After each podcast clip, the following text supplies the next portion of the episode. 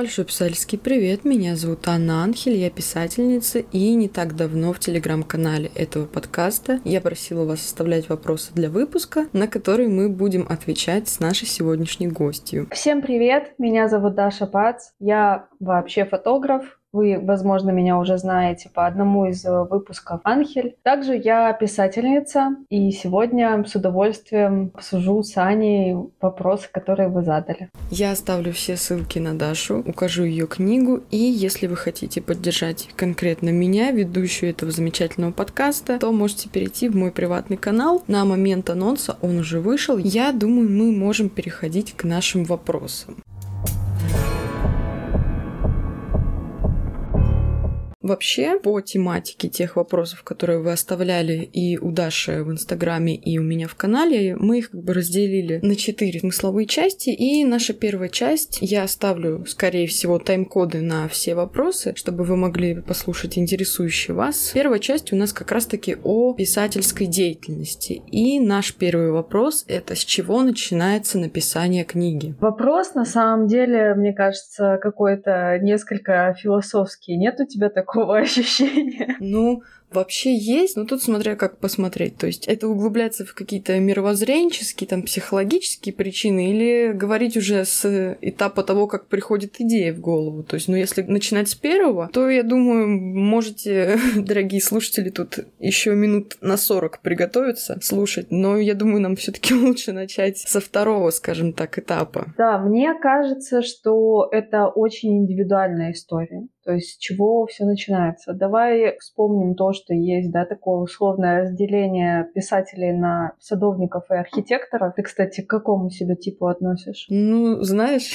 я поскольку все еще немного в хорошем настроении, у меня канал приватный называется «Цветы зла». Вот как ты думаешь, к какому ну, типу понятно. я отношусь?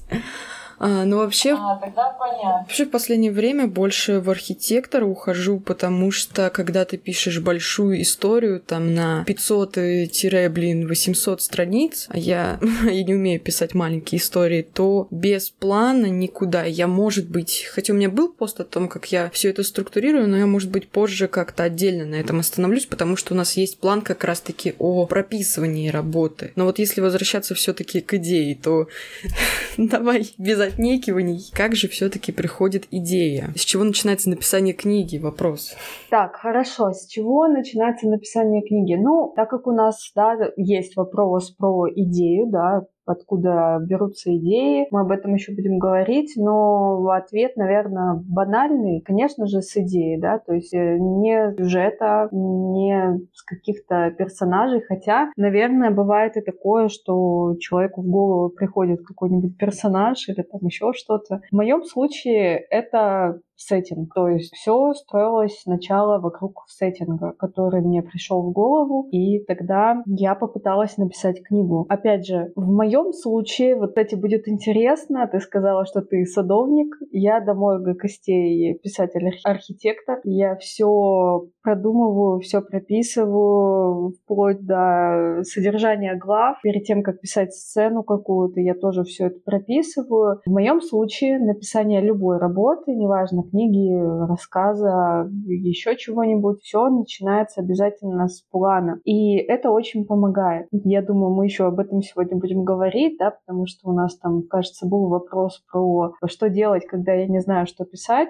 Вот план в этом плане очень помогает, извиняюсь за тавтологию. Еще тут, наверное, знаешь, вопрос именно с чего начинается написание книги. Это, мне кажется, тут возможно имелось в виду, то есть с чего начинать как раз-таки вот это продумывание и прописывание, то есть как историю привести, ну, знаешь, к какому-то схематическому окончанию, то есть еще до ее, так сказать, пилота. Мне кажется, здесь ну, зависит от того, что первым пришло в голову. То есть, если первым пришел в голову персонаж какой-то, у которого есть, ну, примерно сцены с ним какие-то придуманные, расплывчатые, то, мне кажется, нужно их выписать, приписать персонажу какие-то качества, которые его могут к этим сценам привести, и потом уже как-то от этого сюжета, вот это все дела строить. Но я так говорю, потому что у меня так было. То есть, мне в голову пришло два персонажа, и сразу же концовка. Вот прям сходу. При том, что сейчас я не знаю, как закончить книгу. Ну, знаю, но не четко знаю. Вот. И я просто подумала, что у этого может быть вот такое вот качество, которое его приведет сюда, сюда, сюда, еще я хочу вот это, и тогда у меня получится сцена, которую я хотела как-то вставить. То есть это все взаимосвязано, и мне кажется, лучше начинать написание продумывания именно с того, что первым пришло в голову и что представляется наиболее четким. То есть сейчас у меня в новой работе я начала прописывать все с сеттинга, потому что, ну, я себе по приколу сделала карту фэнтезийную и такая, о, вот хочу такое, и сейчас как-то думаю, что мне в ней, собственно, устроить. А по сюжету у меня, ну, как бы ноль. Вот, поэтому лучше отталкиваться от того, что имеется на данный момент, если так можно сказать. Да, если в этом плане смотреть, если вопрос в этом заключается, тогда да, у меня, знаешь, как было, я когда писала оттепель, первым делом я выписала себе все ключевые сцены, которые мне придумали. То есть можно сказать, что я начала писать книгу не с первой главы. То есть это были какие-то такие зарисовки, сцены, где происходили какие-то ключевые моменты. И у меня даже было такое, что там одну из первых глав, третью, я написала уже по завершению работы. То есть не обязательно в этом плане быть последовательным человеком, да, и я с тобой абсолютно согласна. Вот то, что придумалось, то и надо выписать. А дальше это как клубочек, не знаю, наверное, да, какой-то, который мы распутываем, и вот эти вот ниточки в конце концов связываются во что-то единое. Что ж, ну, я думаю, с этим вопросом все более-менее понятно. Конечно, он у нас занял больше времени, чем мы предполагали, но я думаю, выпуск получится действительно объемным. Мы, в принципе, можем переходить к следующему. И вторым вопросом у нас неоднозначный интерес, я бы сказала. Вопрос. Что в писательстве самое легкое и что самое сложное? Мне сначала, когда я читала этот вопрос, хотелось на него ответить, что вообще ничего легкого в писательстве нет.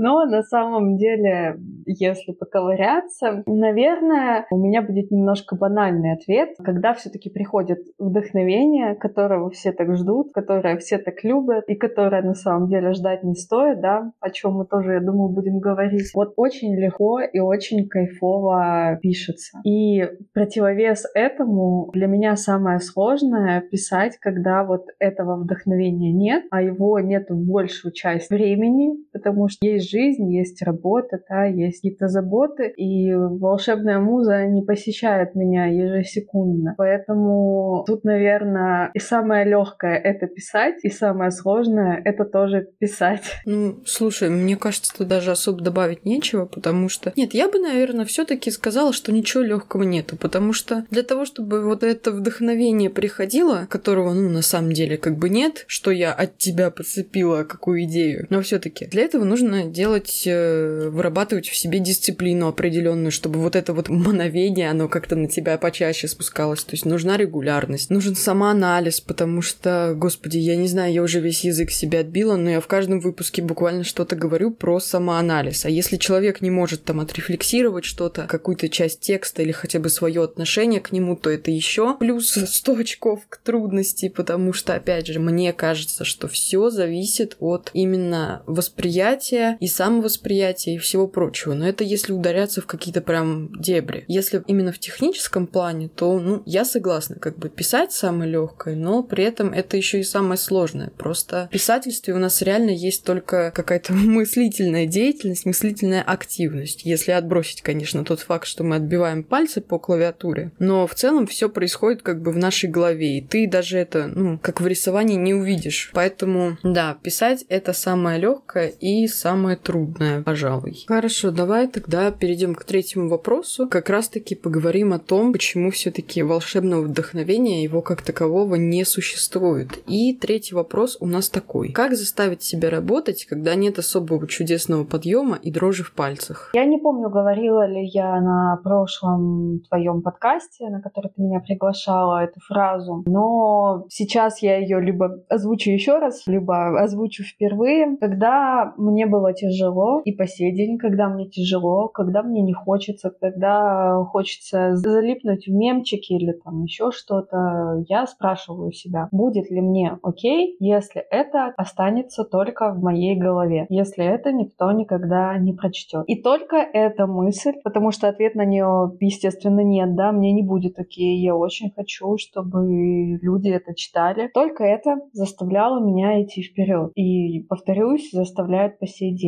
Как заставить себя работать? Я думаю, что если вам нужно заставлять себя вот в какой-то текущий момент, вероятно, имеет смысл сделать какой-то перерыв в деятельности. Но если такой э, возможности нет, или, допустим, если вы понимаете, что это просто какое-то сопротивление, а, то сядьте, и пообещайте написать себе просто предложение, потом еще одно, потом еще одно, и в конце концов у вас будет там 3-4 предложения, а это уже больше, чем ноль. Даже одно слово — это лучше, чем ноль. И плюс есть еще такая история, это вот исходя из предыдущего вопроса, когда длительные перерывы между писательством, да, вот этот вот момент прихода музы, он может не наступать, потому что мозг не находится в потоке, да, мыслительная деятельность э, касательно вашей работы, она не осуществляется, соответственно, и идеи, там, мысли, какие-то вдохновения, озарения не приходят. Но если вы пишете хотя бы по несколько предложений, по несколько абзацев хотя бы каждый день, или там, ну не знаю, 3-4 раза в неделю, то и муза это, соответственно, приходит гораздо чаще. Поэтому тут нет никакого секрета. Тут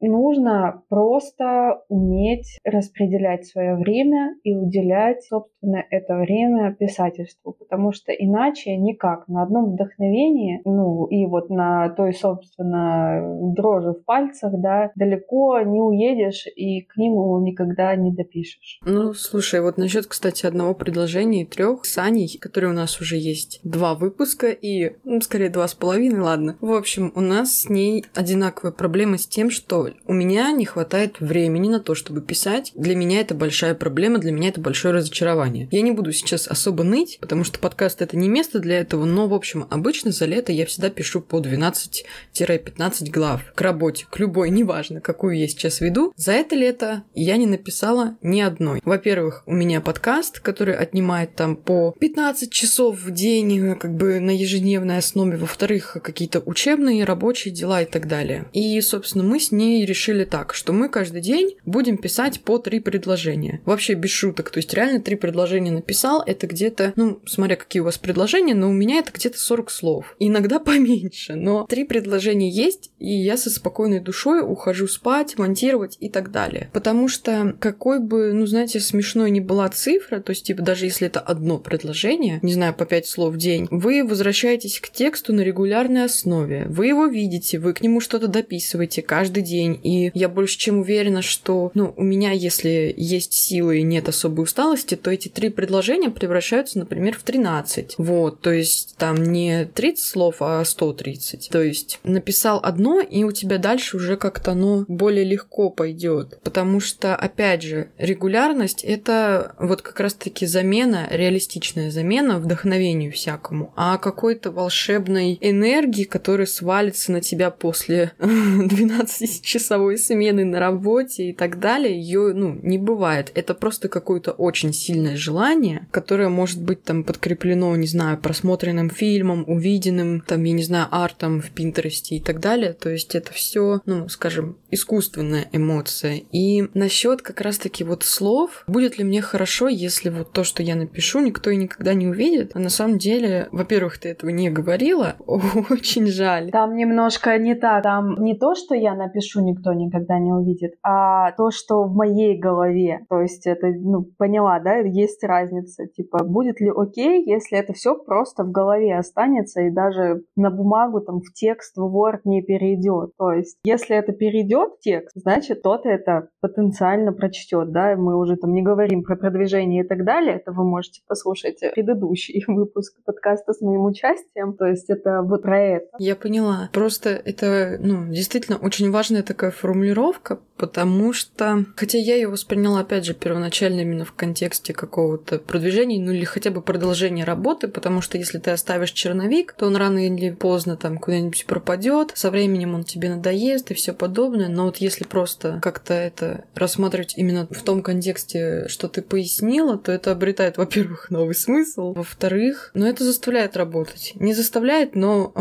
мотивирует. Просто я на самом деле не очень люблю слово мотивация, оно вешает какие-то обязательства на источник того, что тебе дает как раз-таки вот эту силу работать. И насчет как раз-таки нету вот этого подъема или вообще нету никакого желания работать, я вычитывала еще такую вещь, что если текст не идет дальше, вот вы застряли на каком-то моменте, то можно поискать проблему этого в предыдущих там, не знаю, 10 предложениях, 15 и так далее. То есть, возможно, вы написали что-то, что не дает вам идти дальше, или герой ведет себя неканонично, и вы это там там подсознанием как-то понимаете. То есть э, вот такие моменты, если их отследить, то работа пойдет в гору, скажем так. А такие моменты можно прописывать и как бы вести план, чтобы их не возникало. Но, опять же, мне кажется, я скоро всех задолбаю. Мне просто перед каждым подкастом будут говорить, ну, пожалуйста, ну не говори ты об этом, но я скажу.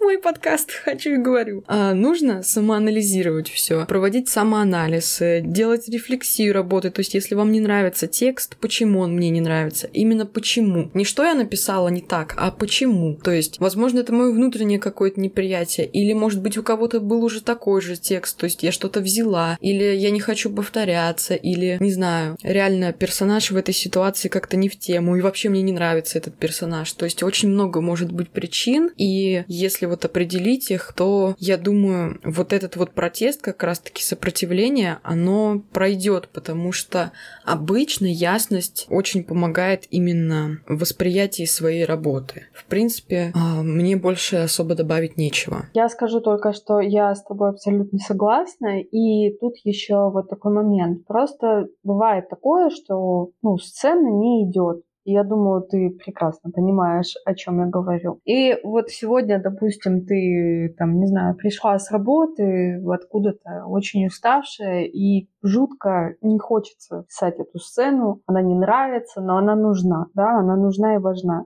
Что тогда делать в этом случае? Я в таком случае открываю свой план и пишу другую сцену. Просто какую-то, которая идет позже или еще что-то. И это все равно лучше, чем не написать ничего. То есть у меня часто бывает такое, что какая-то сцена уже написана, она там по событиям идет сильно позже, чем основная часть текста, которая уже есть. И когда сюжет доходит до этой сцены, ее приходится переделывать, потому что там какие-то изменения случились, и так далее. Но когда есть какой-то уже материал, это же все равно сделать проще гораздо, там дополнить как-то, сделать красивее, сделать лучше. Поэтому я считаю, что если нету вот этой вот дрожи в пальцах, чудесного подъема, а, нужно искать вариантики, как бы мне писать так, чтобы я не выгорал, и так, чтобы работа продвигалась.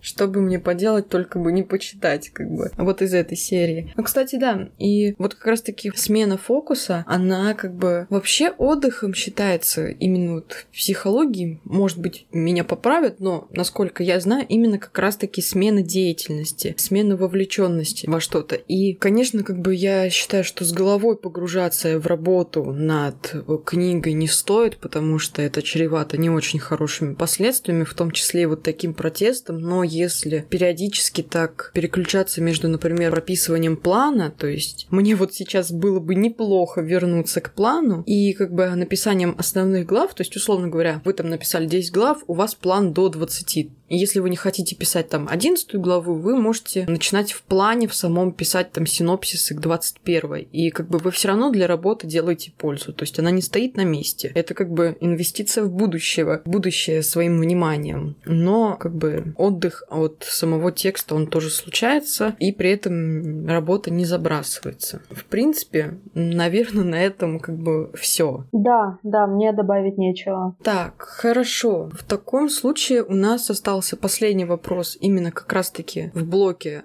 о писательской деятельности. Он достаточно интересный. Я, честно говоря, когда его прочитала в первый раз, я посмеялась. А, в общем, слушаем вопрос. Думали ли вы когда-нибудь о том, чтобы сменить свой вид писательства на что-то другое, более прибыльное? Например, на написание сценариев для игр и новелл, копирайтинг или что-то из этой среды?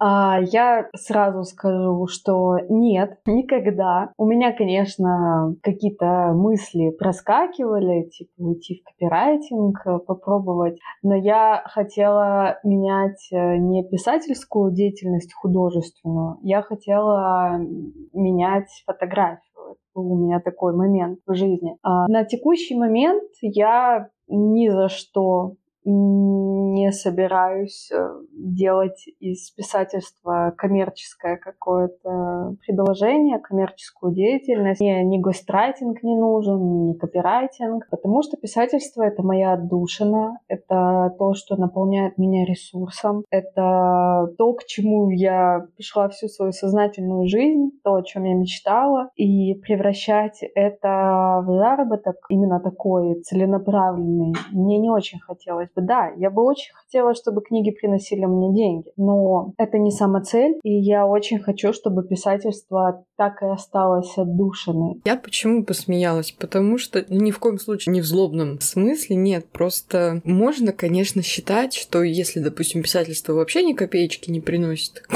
как мне, а, как и подкаст, то, конечно, там какой-нибудь копирайтинг и что-то из этой же отрасли, оно будет казаться более прибыльным. Но если посмотреть именно на саму эту деятельность, то она на первых этапах тоже вообще не прибыльная. То есть э, копирайтеров огромное множество, это огромная конкуренция. И учиться какие-то курсы это тоже тратить деньги. Я уже как бы не хочу сравнивать тратить деньги на продвижение книги или на какие-то курсы. Нет, это вообще разные вещи, но как бы в центре вопроса все равно стоят деньги. Сценарий для игр, я так понимаю, имеется в виду какие-то вещи вроде клуба романтики, но опять же, таких штук, интересных штучек, их не так много. То есть, да, появляются какие-то новые стартапы, но у нас уже есть клуб романтики, и у нас есть на похожую тематику тоже визуальные новеллы, и у них как бы монополия на популярность. Все остальные проекты, там я больше чем уверена, сценаристы занимаются своим делом либо на какой-то волонтерской основе, то есть им просто нравится идея, им просто хочется себя показать, и поэтому они как бы работают, а либо они получают, ну, копеечки буквально. То есть я больше чем уверена, что даже какие-нибудь писатели с тиражами там, может, блин, 16 тысяч, э, вот так, то есть... Э, Ого, 16 тысяч, у нас таких э, по пальцам пересчитать. Нет, почему не по пальцам пересчитать? Я, ну, я сейчас теснее знакомлюсь с разными авторами, авторками, и как бы это большая, огромная работа, и они выделяются, но их ну, не по пальцам пересчитать, то есть... Ну хорошо, по пальцам двух человек. Но если если так, то да. Но опять же, все-таки они, несмотря на то, что у писателей очень скромная роялти, даже с большими тиражами, они все-таки будут больше получать. Это, если говорить, знаете, так несколько цинично. И я не помню, кто говорил. Возможно, ты, Даша, когда-то так рассуждала, я не знаю, или кто. В общем, не суть. Я слышала от кого-то, что проще иметь работу, не, связанную с текстом продажи там написанного, и писать книги и их развивать. Как бы у тебя есть доход, и у тебя есть э, то, чем ты как бы по жизни занимаешься. То есть вот такой план, он оптимальный, да. И есть еще такая штука, вот Даша ее упомянула, это гострайтинг. Мы с Леной Кондратской говорили об этом немного в выпуске, но там речь шла о написании нон-фикшена, то есть не художественных книг. Если писать какие-то художественные романы на заказ, то, если честно, я против такого явления вообще как бы, ну, в целом. Потому что, ну, что за этим художественным романом будет? Идея или просто заказчику очень захотелось, там, я не знаю, книгу со своим боссом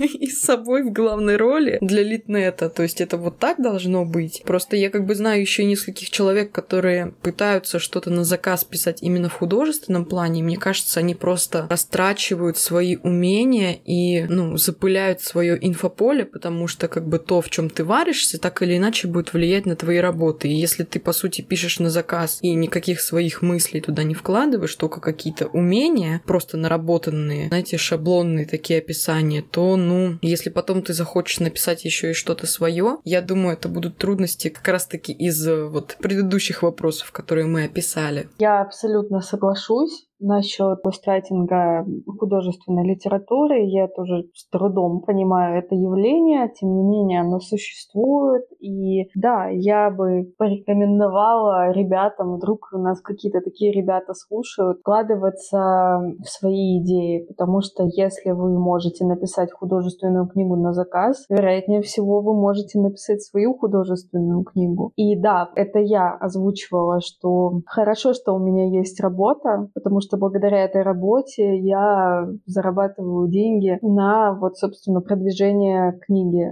и на усиление ее медийности. То есть это на данный момент, мне кажется, наиболее удачным вариантом. А, ты еще говорила что-то вроде «У меня нет богатого мужа, у меня есть работа». Как бы, не знаю, гордиться этим или нет.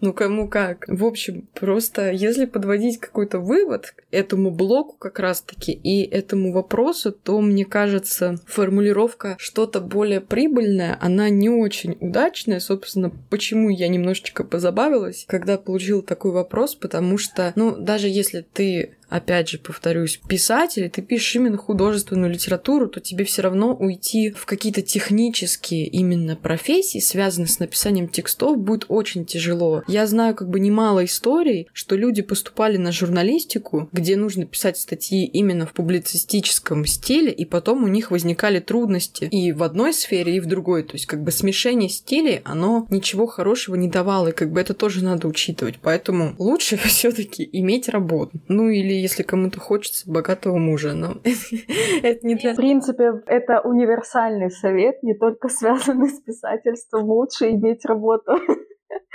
Не повредит никогда. Я думаю, мы завершили на достаточно прагматичной такой ноте и можем переходить к вопросам о процессе написания, к нашей второй части этого подкаста. Собственно, уже пятый вопрос. Как раз-таки об идеях. То есть то, что мы вначале упоминали, наш вопрос звучит так. Откуда берешь основные идеи? Это как вспышка или долго и мучительно придумываешь? На самом деле этот вопрос мне кажется несколько сложным, потому что тяжело сказать, откуда они берутся. Ну, наверное, стоит сказать, что да, нет ничего нового, и вот начитанность, насмотренность, она формирует какие-то свои собственные идеи, свои собственные мысли. Я бы сказала, что, наверное, да, это как вспышка, но этой вспышке предшествует какая-то умственная деятельность, совокупность интересов и так далее. Я свою оттепель придумала, мне 18 лет было, сейчас мне 29. То есть, как это было? Я в то время очень увлеклась антиутопиями. Мне очень нравились антиутопии. По сей день они мне нравятся. Как э, какие-то легкие молодежные, у меня вылетело из головы, как этот термин называется. Я очень фанатела по голодным играм, например. Так и классические антиутопии мне тоже очень сильно нравились. Ну, соответственно, как-то из этого всего родился мир холодного будущего, где вместо глобального потепления случилось глобальное похолодание. Есть у меня еще несколько идей, которые я обязательно буду реализовать после того, как э, выйдет продолжение оттепели. Там все в похожем каком-то русле, да, то есть какие-то книги прочитаны, фильмы просмотрены, сериалы и так далее. И это все как-то компилируется в голове и выливается в идею. Но если мы говорим уже о самой работе, да, в процессе работы, да, бывает озарение, а бывает, ну, просто логично предположить, что там вот так-то и так-то. Ой, ну, во-первых, э, вопрос, когда продолжение оттепели? Это первое. Во-вторых, насчет того, что в процессе сюжета может что-то вытекать. Короче, рассказываю еще один вариант событий. У меня есть две старые работы. Причем они вообще с друг другом ничем не связаны. Ни темой, ни персонажами, ни сеттингом, вообще ничем. То есть абсолютно разные работы. Одна из них не законченная, другая... Это была самая первая моя работа. Мне было сколько? 14 лет на момент ее написания. В общем, при этом она достаточно хорошая вышла. Удивляюсь. Так вот, я решила, что я не хочу, чтобы они пропадали просто так. Вообще, потому что мне нравятся обе эти работы, несмотря на то, что они сейчас по качеству уступают моим нынешним, но хорошие. Я их решила скрестить в одну. Буквально. При том, что в одной работе там условные маги и Британия, блин, магическая, в другой работе вампиры и тоже уже другая как бы страна, и мне надо это все как-то скрестить. Я решила их скрестить вообще в другой мир, в общий переставить. То есть из этого тоже сейчас будет рождаться какой-то новый сюжет. Насчет вообще в целом вдохновения как-то прихода идеи, то есть ты сказала, что книги, фильмы, сериалы и так далее, да, то есть это насмотренность, которая вот формируется, ну, можно сказать, в подсознании, из этого подсознания, как сны, в общем, рождаются идеи. Но у меня еще есть такая вещь, что в каждой работе я, я пребываю в каком-то определенном состоянии эмоциональном, чаще плохом. И мне, не знаю, возможно, это связано как раз-таки с тем, что сейчас я в хорошем, поэтому у меня туго идет работа, не знаю. В общем, и какое-то чувство определенное, возможно, оно ну, не до конца сформированное, то есть неясное, но тем не менее это одно чувство, оно выходит на первый план, и есть какой-то вопрос, какая-то мысль, которую я хочу сказать. И, собственно, вся идея, весь сюжет, он исходит из э, вот этого вот вопроса. То есть я задаюсь, это какая-то проблема. Проблема произведения, как в школе, она мне приходит в голову, исходя как раз-таки из состояния. И я пишу, и по ходу, собственно, отвечаю на этот вопрос, ставлю героев в какие-то ситуации, в которых как раз-таки показаны разные взгляды на, на эту проблему. И, собственно, там, я не знаю, какой-нибудь банальный пример — добро. Я такому не пишу, но просто добро. Там герой, не знаю, убивает кого-то, вот его моральные ценности пошатнулись. В конце, я не знаю, там он умирает, чтобы кого-то спасти тоже что-то к добру близкое. Или это может быть жертвенность, причем жертвенность негативная. То есть можно на историю вообще с разных углов посмотреть, и мне кажется, все-таки идея, она формируется больше от мировоззрения и своих взглядов, а потом уже на это все влияет насмотренность. И как бы если вы часто меняете свое мнение, там сталкиваетесь с какими-то трудностями, которые вот это как раз-таки мировоззрение меняют, то и истории будут прям очень-очень-очень кардинально разные, хотя бы даже по выводам, которые из них можно сделать, потому что у меня вот в одной из старой работ был вывод то, что каждый получает то, что он заслужил, а, и, собственно, действительно все герои получили по справедливости. ну, далеко, конечно, не в положительном смысле, но в работе работе, которую я пишу сейчас, минутка рекламы, которая есть у меня в приватном канале, и можете перейти посмотреть. В общем, там вообще все несправедливо, вообще абсолютно. То есть это работает примерно вот так. И мне кажется, основная идея это не про то, что там сделать сюжет или сделать персонажей, это то, что сделает скорее атмосферу, скажем так, работе и ее, скажем, стиль.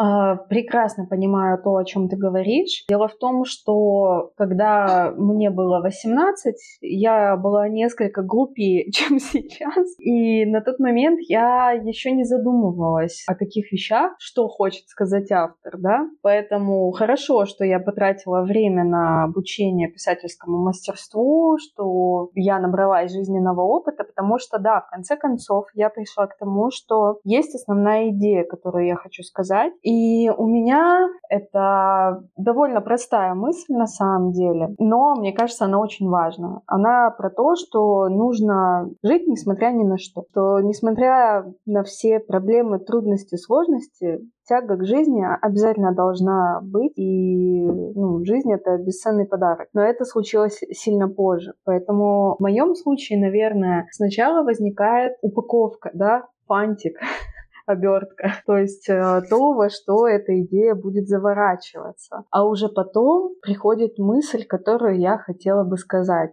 Ну, в принципе, насчет оформления, как бы да, то есть я сейчас не говорю о том, что это какой-то, что любая идея это невероятное дарование, она приходит в первую очередь, и от нее уже все идет. Нет, естественно, какие-то сочетания, вот как раз-таки, не знаю, буквально сцены там, куска сеттинга и как раз-таки своих взглядов, оно именно и формирует работу. Но как бы вопрос был именно об основной идее, поэтому я постаралась ответить на него. Надеюсь, не запуталась в своих мыслях, но в принципе принципе, можем переходить к следующему. Вопрос у нас такой. он больше интерактивный как раз-таки, как и планировался этот выпуск изначально. Я не знаю, какой из него можно будет вывод сделать, но звучит он так. Какую историю ты бы хотела написать сама, но она уже написана? А, я тут, знаешь, хочу, раз уж это интерактивный вопрос, немножко сыграть с тобой в одну игру. Как ты думаешь, ну, есть предположение, какая это история у меня?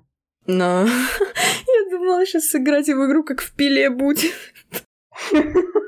А кто, кто подкаст выпускать-то будет? Ну, у меня, смотри, я, я больше чем уверена, что я угадала. Это «Атака титанов», да? Да, это «Атака титанов». Я могу обосновать, я могу донести э, до наших слушателей, почему именно так. Давай.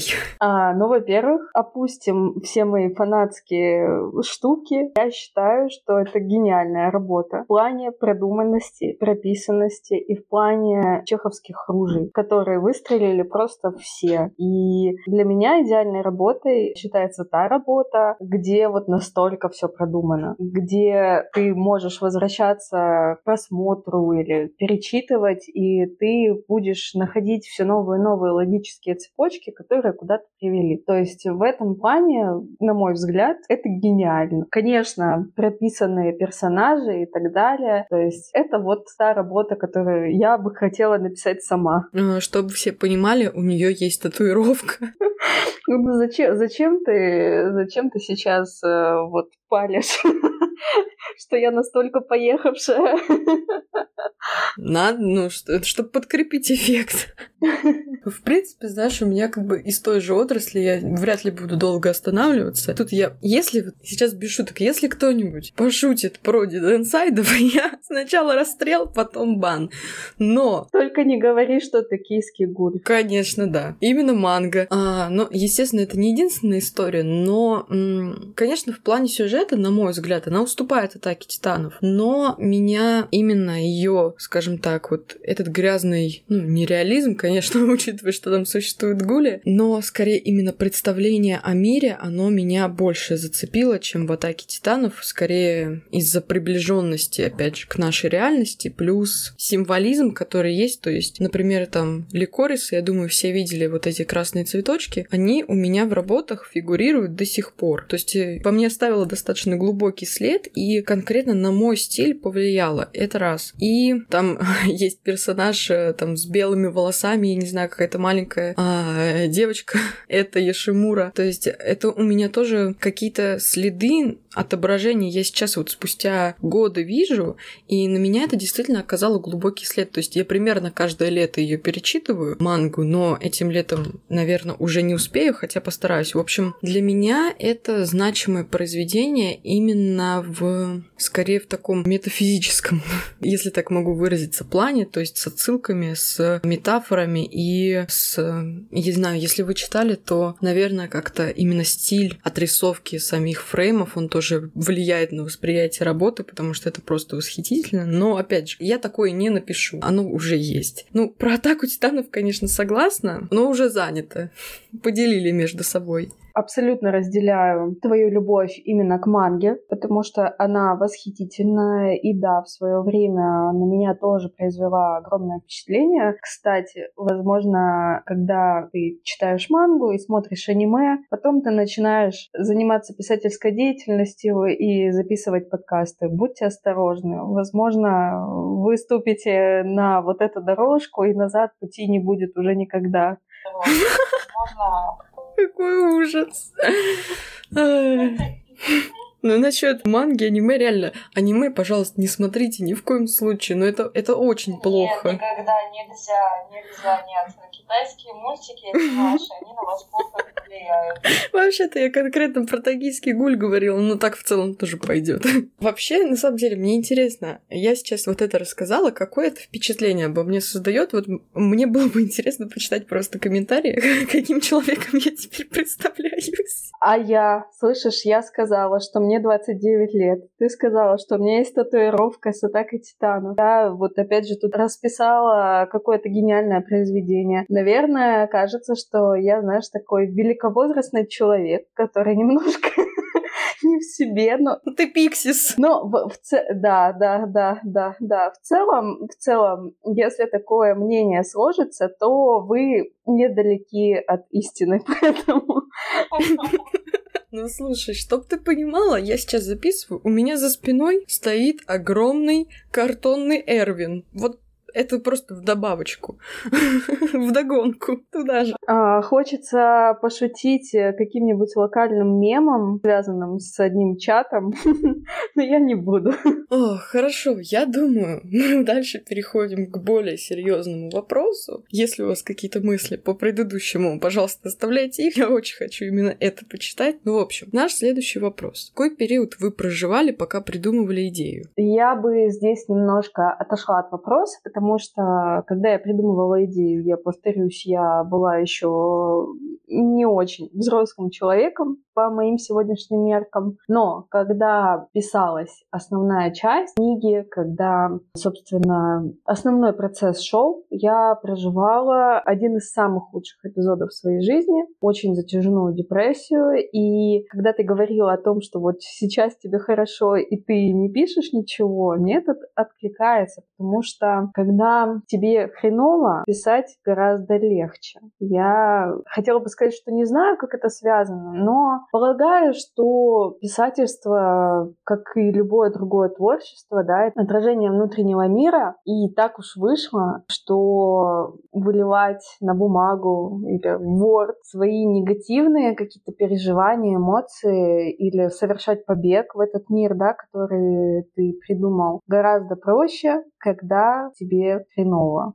Насчет того, что негативные моменты, скажем так, больше запоминаются и больше имеют влияние, мне кажется, да, но, понимаешь, у нас тут как бы в этом вопросе схожий достаточно опыт и схожее его понимание, поэтому, мне кажется, ну, не совсем полно получится ответить, потому что мне особо добавить нечего. То есть у меня все происходит точно так же, и у меня все работы, они исходят именно из личного опыта, скажем так. Не в чистом, конечно, виде, я бы даже сказала, вообще там в одном проценте, но именно из мировоззрения, поскольку я человек достаточно, скажем так, циничный, хотя я люблю это называть реалистичный, но ладно, а в чем я, собственно, признаюсь открыто, то, естественно, у меня все работы это, конечно, серая мораль, местами черная, ничего белого, в общем, и достаточно сложно сейчас как-то предположить другой вариант того, как может писаться работа. То есть я не знаю, то есть, ну, если случилось что-то хорошее, мне кажется, как-то хочется больше это прожить и запомнить именно на себе. А вот если случается какое-то тяжелое, страшное событие в жизни, то гораздо легче его сублимировать именно в текст, потому что, по сути, текст — это все, чем мы располагаем. Ну, если ты еще там не художница, музыкантка и так далее, то есть если у тебя нет других вариантов, куда это можно все выплеснуть, но в целом вот так это происходит.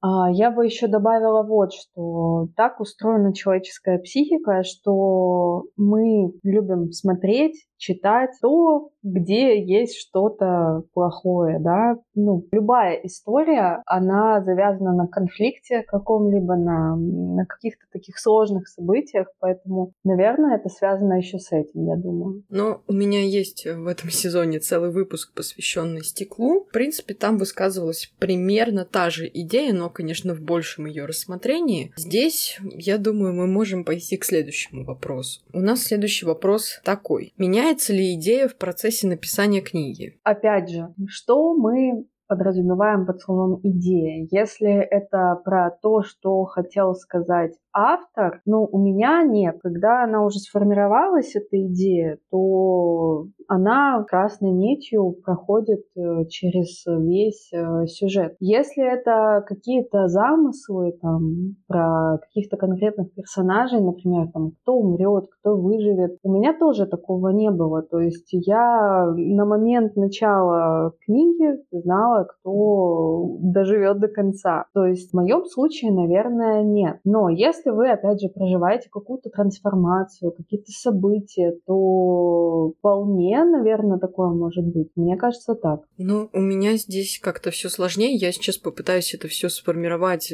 кратко и понятно, но не могу ничего обещать. В общем, я в выпусках иногда говорю о каких-то вещах вроде двухмерного, там, трехмерного сюжета, и как бы у нас есть сюжет в классическом представлении со сценами, персонажами и так далее. Есть вообще, на самом деле, мне кажется, не очень корректно называть это именно сюжетом, но это как раз-таки развитие вот идеи, скорее массы идей, психологическом, философском и так далее планах. И как раз-таки, если писать подобное, что я у себя сейчас воплощаю, то есть у меня сюжет остается, то есть он развивается именно как должен развиваться по плану, но идея сама, то есть у меня присутствует в работе монологи, конкретно обезличенные. Я бы сказала, что это лирические отступления, ну, в форме монологов, да. У меня есть сны, у меня есть метафоры, которым уделено там целые абзацы и так далее, и в сумме, так сказать, в компании все это как раз-таки проявляется именно вот в контексте двухмерности и трехмерности, и вот здесь идея, она меняется, но она меняется не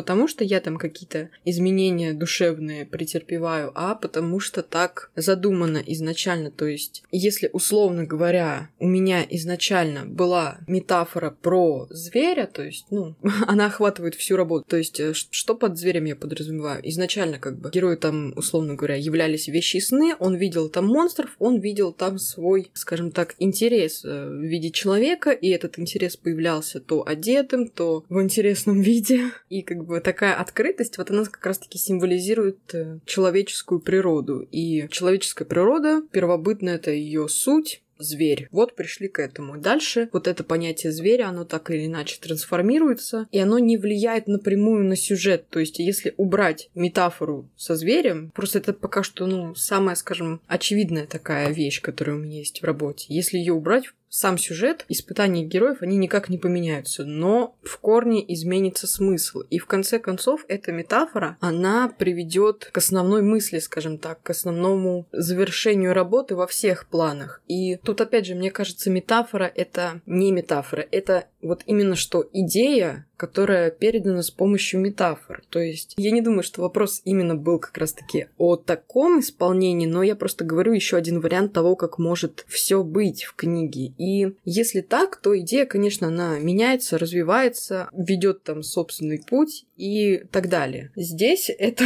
вот так работает. Если говорить о том, что мы до этого обсуждали, то есть основная идея, что хотел сказать автор, скажем так, то мне кажется, да, она может изменяться, но здесь она уже модифицируется именно как раз-таки из-за того, что пишущий человек развивается или наоборот останавливает свое развитие именно, знаешь, какое-то личностное. То есть я не думаю, что изменение основной идеи это можно описать каким-то качеством. То есть это не хорошо, но и неплохо. Бывает случайно улучшается, но мне кажется, чаще всего она остается прежней, даже если какие-то ее ответвления, скажем так, э, все-таки в силу взросления, например, автора, они меняются. Я вот так отвечу. Добавить нечего. Закапала на мозги уже. Нет, нет, ну это очень глубокий ответ. Действительно, мне нечего сказать. Хорошо. Вот дальше у нас идет вопрос, на который уже я, наверное, затрудняюсь ответить, потому что он меня тоже волнует, и я тоже думаю, что мне с этим делать. В общем, вопрос. Можно ли писать несколько историй одновременно? Было ли такое, что вы брались за кучу идей и в итоге не могли их довести до конца? Как справлялись с этим? У меня здесь на самом деле ответ однозначный. Для меня невозможно писать несколько историй одновременно. То есть я могу прервать написание одной истории, чтобы заняться другой историей, но делать это параллельно я не в силах и не в состоянии. Не знаю, почему так. Вероятно, потому что, в принципе, моя жизнь, она не заканчивается на писательстве, да, как я уже говорила, что есть работа, и ну, на несколько историй одновременно мне просто не хватает. Я так не могу. То есть это одна из причин, по которой э, я сейчас топорюсь на том, что у меня есть идеи на остальные, на другие работы, на еще книги, но я не могу их сейчас как-то оформить и как-то начать писать, просто Потому что мне нужно разобраться с заревом весны, с продолжением оттепели. И я знаю, что люди ждут. Это меня немножко фрустрирует,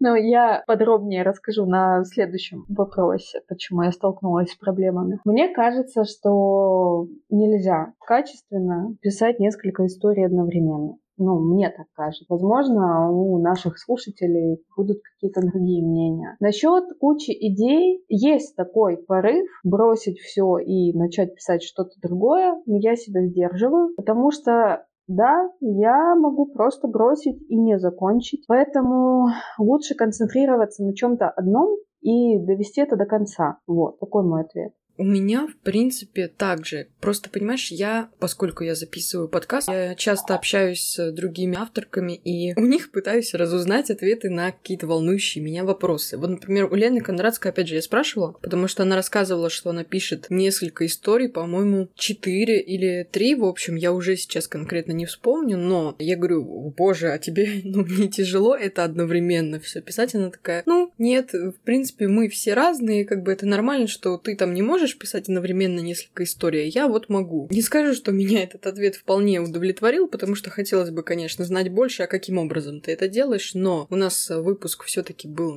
не по этой теме, я не стала развивать, собственно, свой вопрос. Это было, знаешь, ну просто под руку спросила, ответили, спасибо большое. Вот. И я бы все таки хотела получить ответ, что можно писать несколько историй одновременно, потому что у меня к осени уже наклевывается новая работа, работа, которая будет, к сожалению, именно в рамках э, наших российских реалий сделана с некоторыми смягчениями отношений между героями. Вот, это как раз-таки та, о которой я говорила, что я собираюсь две работы в одну скрестить, но у меня еще не закончено имя те грехопадения, которые я пишу сейчас, которые я выкладываю у себя в приватном канале. То есть я хотела бы, чтобы они у меня шли параллельно. И, например, чтобы я писала там имя те грехопадения и, не знаю, решила отдохнуть, пошла на вот это писать. Но все-таки это трудоемкий, я думаю, будет процесс. И я надеюсь, что ни одна из историй от этого не пострадает. Но хотелось бы попробовать хотя бы ради эксперимента. И опять же, когда я начну писать, я буду, конечно, всех держать в курсе, как это вообще все происходит, какие от этого ощущения. И вот, кстати, о скрещивании. Тут еще к этому вопросу в дополнение. Про кучу идей было. Мне кажется, если во время написания одной истории приходят другие идеи, то чтобы, ну, не останавливаться вообще в целом, то эти идеи можно как-то скомпоновать и добавить в ту работу, которая пишется уже сейчас. То есть э, добавить какую-то новую сцену или сюжетную линию. Да, это может повлиять на качество работы, но мне кажется, это гораздо более такой, знаешь, не тяжелый вариант, потому что гораздо проще как-то подвинуть сюжет, добавить новую линию, нежели начинать писать новую работу. И плюс не будет вот как раз-таки вот этого ухода от основной книги. То есть, на мой взгляд, лучше приходящие идеи, которые в кучу там уже сложились где-то в голове, их как-то распределить по,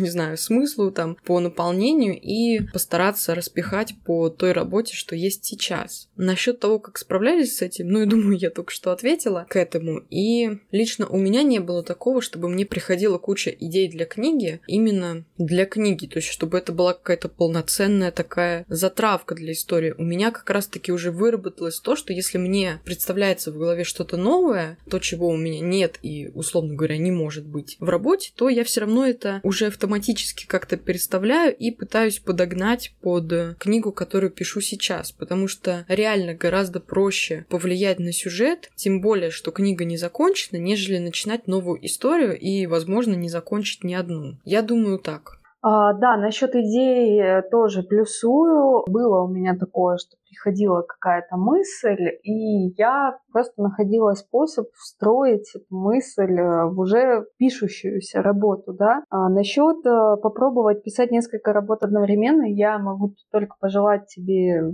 выдержки, сил. Говорю за себя, для меня это, ну, я пробовала, и выяснилось, что для меня это вообще не вариант. Я так не могу, у меня так не получается. И если у тебя получится, я с удовольствием почитаю про этот секретик, про то, как ты это делаешь. Я надеюсь, что да. Просто у меня как бы тоже были примеры в жизни, то есть э, там старые прошлые знакомые, которые писали несколько историй, чаще всего это все обрывалось на полусловие, условно говоря. То есть написала одну главу к этой, к вот этой, ну и как бы все, пойду другую писать. То есть я надеюсь, что я такой опыт не повторю, потому что у меня все-таки, ну не знаю, имеется какая-то осознанность, имеется представление, на что я вообще подписываюсь. И у нас как раз-таки вот к теме незаконченности и окончанию у нас следующий вопрос, он звучит так. Какое было отношение к книге, когда только начали, и какое после завершения? Были ли у вас трудности с тем, чтобы просто закончить первую книгу? Так, очень интересный вопрос. Мне есть что сказать, постараюсь покороче. Конечно же, были трудности с тем, чтобы закончить книгу. И прямо сейчас я испытываю тоже трудности с завершением истории.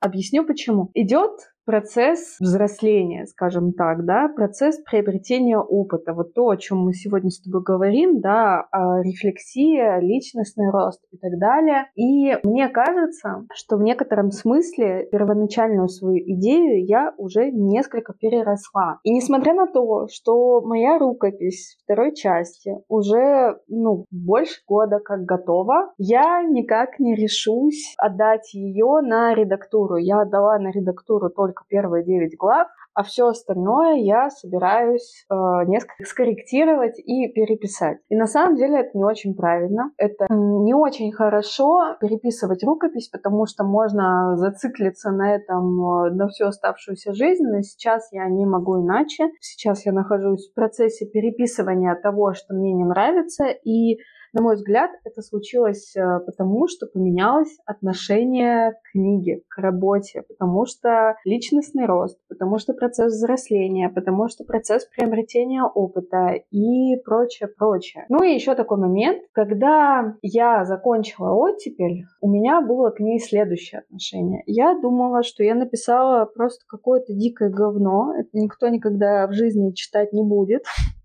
это никому не будет интересно. Я уже, кажется, говорила об этом в предыдущем выпуске. Но, тем не менее, я занялась продвижением, я занялась раскруткой, и оказалось, что нет, что книга интересная, ее читают, э, людям нравится. Вот, э, поэтому и трудности были, и отношение менялось. И мне кажется, что это нормально. Это нормальная история. Самое главное, чтобы человек помнил, зачем он это начал, и все-таки нашел в себе силы закончить. Мне несколько сложно вот именно рассказать о том, что э, с трудом там заканчивалась книга. Нет, потому что у меня самая первая работа, как раз таки, о которой я говорила там с вампирами в 14 лет, она закончилась очень легко. То есть буквально, чтобы вы понимали, мне даже наверное, несколько стыдно за это, а, потому что я в ночах в ночи написала последнюю главу, поставила точку, закончила последней цитатой, я ее даже сейчас помню. Поставила точку и легла спать. То есть никакого особого всплеска эмоций или облегчений не было. То есть я как будто, как будто работа не закончена еще. Я поставила точку и реально легла спать. А другую работу я не закончила, потому что я очень сильно выгорела из-за Нанорайма, так как она попала целиком и полностью вот именно как раз-таки на этот злосчастный ноябрь, а, о котором мы говорили в нашем предыдущем выпуске, в самом первом. Вот, нынешнюю работу у меня нет трудностей. А, я не меняю свое отношение к тексту, у меня достаточно стабильное его восприятие. То есть я знаю, что я пишу хорошо, я бы даже сказала прекрасно. То есть у меня ну, достаточно высокая самооценка на этот счет. А, единственное проблема со временем. То есть, если бы у меня было больше времени, я бы ее, может быть, уже закончила. А другой вопрос. Мне кажется, отношение к этому, оно формируется на начальных этапах работы, это во-первых. Во-вторых, вообще в самом начале пути, потому что у меня выпало так, что когда я только-только-только-только начинала писать, я не получала вообще никакой обратной связи и получала в основном плохие слова. Но мне было сколько, блин, 12 а, лет на ватпаде, как бы, да? Понимаем, что ничего хорошего я не получала. И из-за этого у меня не было никакого желания продолжать писать. Я думала, что это не мое, ну, побаловалась как бы и закончила. Потом я познакомилась с одним человеком, это как раз-таки к дальнейшему вопросу будет история. И я такая, ну не, я, я хочу вот еще попробовать разочек. И мне сразу стали приходить хорошие отзывы. То есть я сразу вписалась там в какие-то марафоны, отзывы-обменники, и в целом я получала хорошую реакцию. Потом я попала а, в чат Даши, меня там тоже все хвалили. И как бы вот такое большое количество именно положительной реакции, то есть, господи, я помню один отзыв, мне написали, что я могу мир захватить. Если я так буду хорошо писать, ну, и сейчас я думаю, что это не вполне правда на тот момент, потому что текст все-таки имел достаточно серьезные косяки. Но если тебя с самого начала поддерживают, ну, при этом и не скупятся на какую-то критику. То есть, да, мне очень понравился этот текст, но вот конкретно вот этот момент я бы его, например, сделала вот так-то, так-то, потому что не вполне раскрывается вот это, это. Это пример хорошей критики, если вы ее просили. Если не просили, то идите как бы а, в жопу с таким откликом, потому что если человек стоит, не принимая критику ни в каком виде, а вы ему ее все равно отправляете, даже если в очень мягкой форме, то это неуважительно. Но у меня стояло, принимаю критику в любом виде, виде, и поэтому у меня, опять же, сформировалось здоровое отношение к своему тексту. То есть я знаю, что многие писатели на момент, э, ну вот как раз-таки своего начала, именно авторского, они переживают такой, скажем, период а, синдрома самозванца, когда вроде сначала начинали хорошо, а потом резко скатились э, в дикую нелюбовь к своему тексту, но у меня такого не было до сих пор. И поэтому я как бы в том числе и веду свою деятельность для того, чтобы люди, ну вот к вот такому такому восприятию своего текста приближались. То есть мне хочется, чтобы люди более терпимо к себе относились. И я, конечно, понимаю, что сейчас эта фраза особо никому не поможет, но если не закончить ни одной книги, если все время писать э, с мыслью, что, боже, ну и говнище я делаю, то никакого развития не будет, потому что даже личностного развития не происходит. То есть как текст должен измениться в лучшую сторону, если вы этот вариант даже не рассматриваете. Если вы даже ну, не предполагаете, предполагаете, что, возможно, я к себе все-таки слишком критичен. И в этом, знаешь, очень сейчас популярно а, ругать, скажем так, авторов автора, которые свой текст любят. И если этот текст плохой, то есть они говорят, что они пишут классно, но все как бы понимают, что есть технические, скажем так, ошибки. И это еще больше подзадоривает людей, таких писателей, если говорить прямо, то прям травить. То есть э, во многом это как бы из-за тенденции книжных обзоров от Энтони Юлая пошло прошло. Ну и в целом и до этого это было. Но мне кажется, даже если человек пишет плохо и считает, что он пишет хорошо, это лучше, чем если человек пишет хорошо и считает, что он пишет плохо. Потому что какой смысл вообще заниматься искусством, писать книги, если это не приносит никакого удовольствия и, более того, приносит одни страдания. То есть я об этом постоянно у себя в канале говорю, и ну, я не думаю, что мне имеет смысл как-то еще ударяться прям в очень длинные рассуждения, мнение, потому что все-таки мы отвечаем на вопросы, а не полноценный выпуск об этом записываим. Но все-таки здесь имеет место обратная связь и, опять же, самоанализ. Вот можете посчитать, сколько я за два сезона сказала это слово.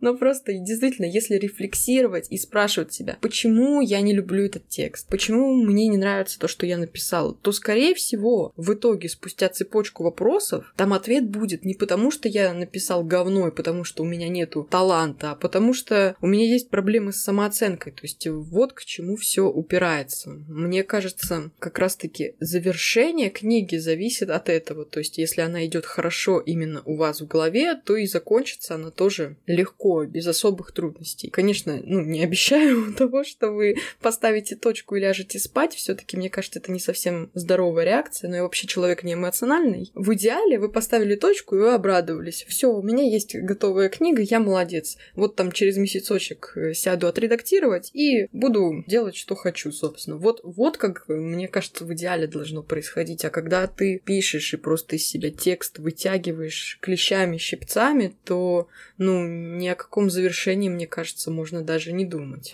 Блин, на самом деле я себя чувствую сейчас несколько грустно, потому что у меня в голове есть реально модель того, как можно хорошо вести комфортно свою работу, в том числе и на своем примере. То есть я не говорю, что я сейчас в идеальном положении существую, но все-таки это достаточно ну, продуктивное, скажем так, восприятие себя. Не идеальное, потому что у меня есть другая проблема, но все таки именно в плане текста я живу достаточно комфортно, и мне очень сейчас обидно, что я не могу как-то сформировать, не знаю, практический путь, как к этому прийти. У меня просто, ну, нету в голове какого-то а, жизненного опыта, как к этому все привело. То есть вот я описала, я надеюсь, что смогут извлечь из этого что-то для себя и, не знаю, может быть, им поможет в очередной раз услышать, что не все, что вы думаете о себе, это правда. Именно в контексте хотя бы писательства. То есть текст, скорее всего, очень неплохо, а может быть даже и очень хорош. Я постараюсь еще вне записи что-то подумать, что-то написать в канал, может быть, об этом, но пока могу сказать только это. И у нас последний вопрос, как раз-таки, есть что рассказать. Это вопрос, был ли негативный опыт с бетами? Ну или с редакторами, кому как. У меня будет достаточно короткий ответ на этот вопрос. Я прохавала все прелести самостоятельного оформления, продвижения первой книги и нарвалась на недобросовестного редактора. То есть там все было достаточно прозаично. Человек показал свои работы, в принципе, был очень грамотным, все было очень прикольно, очень классно на словах, а по факту я заплатила деньги, а работа была сделана из рук вон плохо. Вот. Поэтому не знаю даже, какую мораль из этого вывести. Я думаю, что мораль такая. Думайте, кому вы платите. если вы платите, и читайте внимательно отзывы. А, сейчас а, у меня замечательный редактор, очень хорошая девочка, я прям восхищаюсь. Надя, привет, если ты это слушаешь. Да, у нас тоже денежные отношения, но она восхитительный человек, очень крутой э, редактор, очень грамотный. Поэтому, мне кажется, тут только набивать собственные шишки, да, как-то находить своих людей. А так я наслышана, что бета, да, на, там, на фигбуке, на ватпаде бывают очень недобросовестными, пропадают или там занимаются Э, слишком, как бы так сказать, слишком вмешиваются в текст, и я наслышана о таких историях, но, к счастью, к счастью, у меня такого не было. У меня было только недобросовестное выполнение работы. Я к этому, наверное, скажу, что еще думайте, кому вы не платите, потому что как раз-таки, если рассматривать явление бет с фигбука, ну или просто у вас есть аудитория, и вы набираете там чат с бета-ридерами, да, хотя, знаете, на самом деле у меня есть некоторые сложности с определением вот этого всего, но ладно, потому что, во-первых, а, вы им не платите, и они, в принципе, каких-то, скажем так, так особенных обязательств перед вами не имеют. То есть это добровольная работа, да, односторонняя, скажем так. Это раз. И как бы качество работы, если человек, ну, и недобрый самаритянин, то, конечно, может пострадать. Но я хотела сказать, что лучше с бетами и редакторами на какой-то прям дружеский уровень, да и вообще, в принципе, в работе с коллегами это правило обычно применимо, не выходить, потому что если с редактором, с бетой, с кем угодно, вот кто нацелен именно на какие-то, ну, скажем так, моменты критики вашего текста, выходить на уровень лучших подружек, то, во-первых, этой критики и каких-то там изменений ее может не доставать, либо если человек токсичный, как было у меня, то ее может быть слишком много даже не по теме. То есть я конкретно с редакторами не работала, потому что я не могу издавать свою книгу пока что даже в сам издат, вот, и у меня нет в этом особой нужды, но у меня было достаточно опыта в общении с бетами, именно если говорить по понятиям фигбука, так что готовьтесь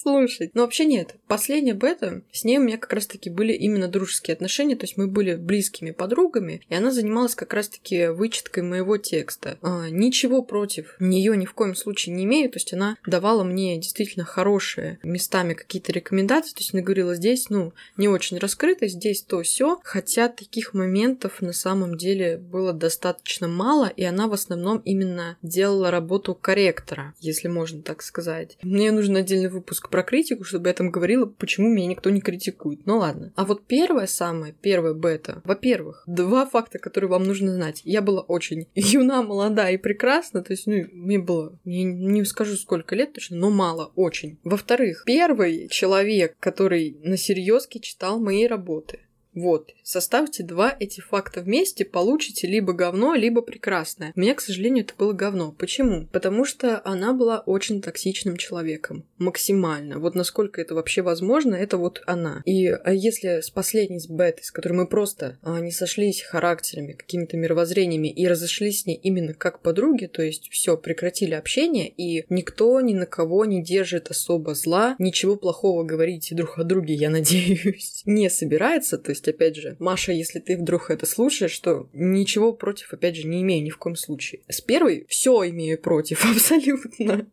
И тут даже речь не о том, что она токсичная подруга была, а о том, что она была токсичной бетой, потому что она была меня старше, и она думала, что возраст — это гарантия опыта, и поэтому на все, что я у нее спрашивала, то есть я до сих пор помню пример, смотрите, знаете, в книгах иногда появляются уточнения в скобках круглых, как стилистический прием. И я хотела что-то подобное сделать. Я у нее спросила, а как будет смотреться, как ты думаешь? И она мне на все мои вопросы вот подобного характера отвечала всегда. Почитай сначала умные книжки, а потом уже спрашивай и делай. Я говорю, а какие книжки? Она такая, ну найди сама.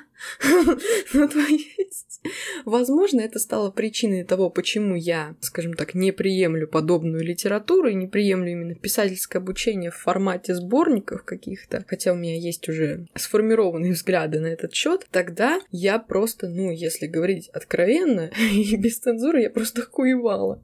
Потому что так разговаривать, это очень странно. То есть, ну, я ее не заставляла читать. Иногда я даже говорила, нет, нет, вот это вот не надо делать. Она как бы это все делала на добровольной основе. По сути, это был просто акт самоутверждения. Но пик вот как раз-таки такого отношения, он произошел, когда мне оставили мой первый первый отзыв вообще в целом за всю недолгую на тот момент писательскую историю, он был очень хороший, максимально хвалебный, и она сказала, ну вообще-то это все благодаря мне.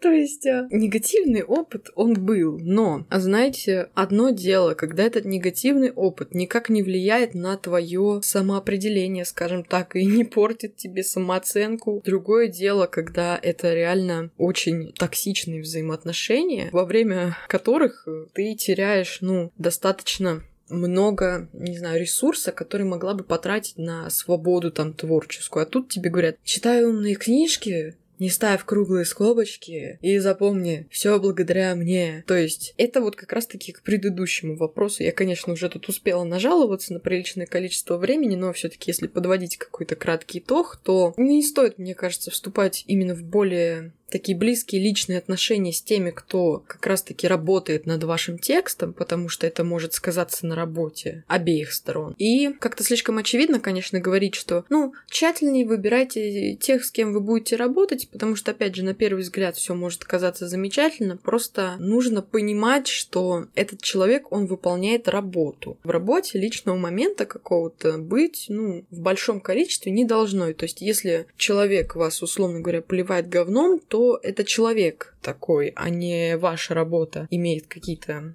такие косяки, потому что у меня, я думаю, ну, на момент записи только завтра будет э, выпуск, но про редактуру, да, будет эпизод, я его советую всем послушать как раз-таки в дополнение к этому вопросу. В принципе, у меня все.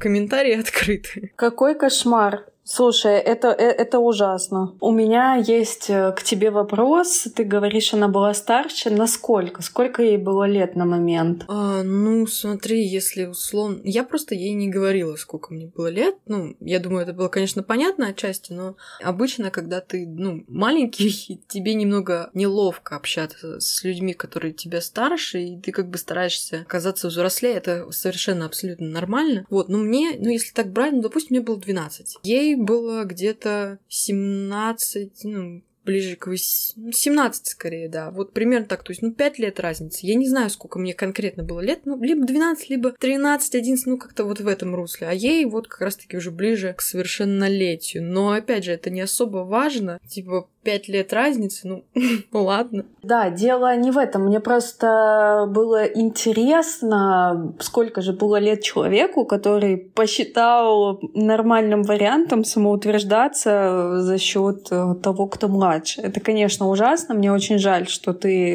это чувствовала, и я очень рада, что ты с этим справилась, и что ты смогла это прекратить. Да, это, это ужасно. Такое самоутверждение за счет другого человека — это ужасно. Да нет, я просто считаю, на самом деле, нужно к этому относиться проще, и тут э, не то, что я это как-то чувствовала, то есть я, я на самом деле вообще не в накуривала. А что происходит? Ну, это как бы классика каких-то а, токсичных взаимодействий, но потом это сказалось именно на, скорее, каких-то бзиках в отношении текста, то есть именно в личностном плане нет, и я как бы всем рекомендую вот ограждаться хотя бы в личностном плане, чтобы потом, блин, не лечить все это, а, не прорабатывать у психолога, потому что если растрачивать свои какие-то силы на каждого человека, который реально считает, что самоутверждаться и на серьезке критиковать текст текст, э, не знаю, ребенка буквально, даже без паспорта, блин, еще, но это как бы не камильфо. В общем, э, в принципе, с этим блоком, я думаю, у нас все если еще не будет вопросов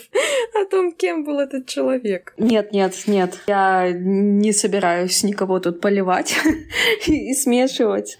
Поэтому да, я думаю, все. Вообще, я просто у себя в посте писала, что можно задавать любые вопросы. Просто обычно я на какие-то просьбы типа посоветуйте книгу про сценаристику, я на них не отвечаю, потому что я их сама не читала. Вопреки словам о том, что читаю умные книжки, я их не открывала. Но здесь у нас вопрос. Посоветуйте пожалуйста, книги про писательство и сценаристику. Я могу посоветовать пару книг, несмотря на то, что я прочитала достаточное количество, но реальное практическое значение для меня имели всего две книги, которые я бы посоветовала. Опять же, возвращаясь к теме Нана Реймо. Да, я понимаю, что у тебя не очень позитивный с ним опыт, да, ты выгорела, но мне очень этот марафон помог. И как я о нем узнала? Я купила книгу Криса Бейти, создателя этого марафона. Собственно, книга называется «Как написать книгу за 30 дней. Литературный марафон». Она коротенькая, и она очень крутая в том плане, что там очень много крутых штук. Например, там классно автор говорит о том, как работать с внутренним критиком. Он его называет внутренним редактором. Он дает очень крутые практические советы о том, что не надо смешивать редактуру и писательство, что если пишете, то вы пишете и не возвращаетесь к своему тексту, пока не будет какой-то весомый кусок. И вторая книга — это «Спасите котика», тоже очень простая и, на мой взгляд, в своей простоте замечательная. Мне кажется, что если вы хотите написать книгу, но не знаете, за что хвататься, этих двух книг для начала будет с головой. Ну, от себя я добавлять ничего не буду, потому что, опять же, я не очень хорошо настроена к такому явлению, и как бы обычно я очень сильно явление писательского мастерства СРУ, но как бы хорошо, что у нас на этот счет достаточно разные мнения и опыт, и как бы хорошо, что тебе есть что сказать. Просто я обычно такие вопросы оставляю без ответа, потому что не уважаю писательское мастерство именно как явление там в книгах, в сборниках, э, в тиктоках и так далее. Вот. Но у нас подкаст свободный, да, и поэтому хорошо, что все-таки есть кому что посоветовать. И у нас был еще вопрос, э, точнее просьба скорее. Дайте, пожалуйста, пару советов, как закончить книгу, как довести ее до заветного конца. Но я думаю, мы в вопросах, собственно, поэтому прошлись и какие-то рекомендации, какой-то опыт от себя дали. В принципе, мы можем э, не проговаривать все это еще раз. Да, мне тоже так кажется, что мы тут э, хорошо наговорили на эту тему, поэтому можем продолжать.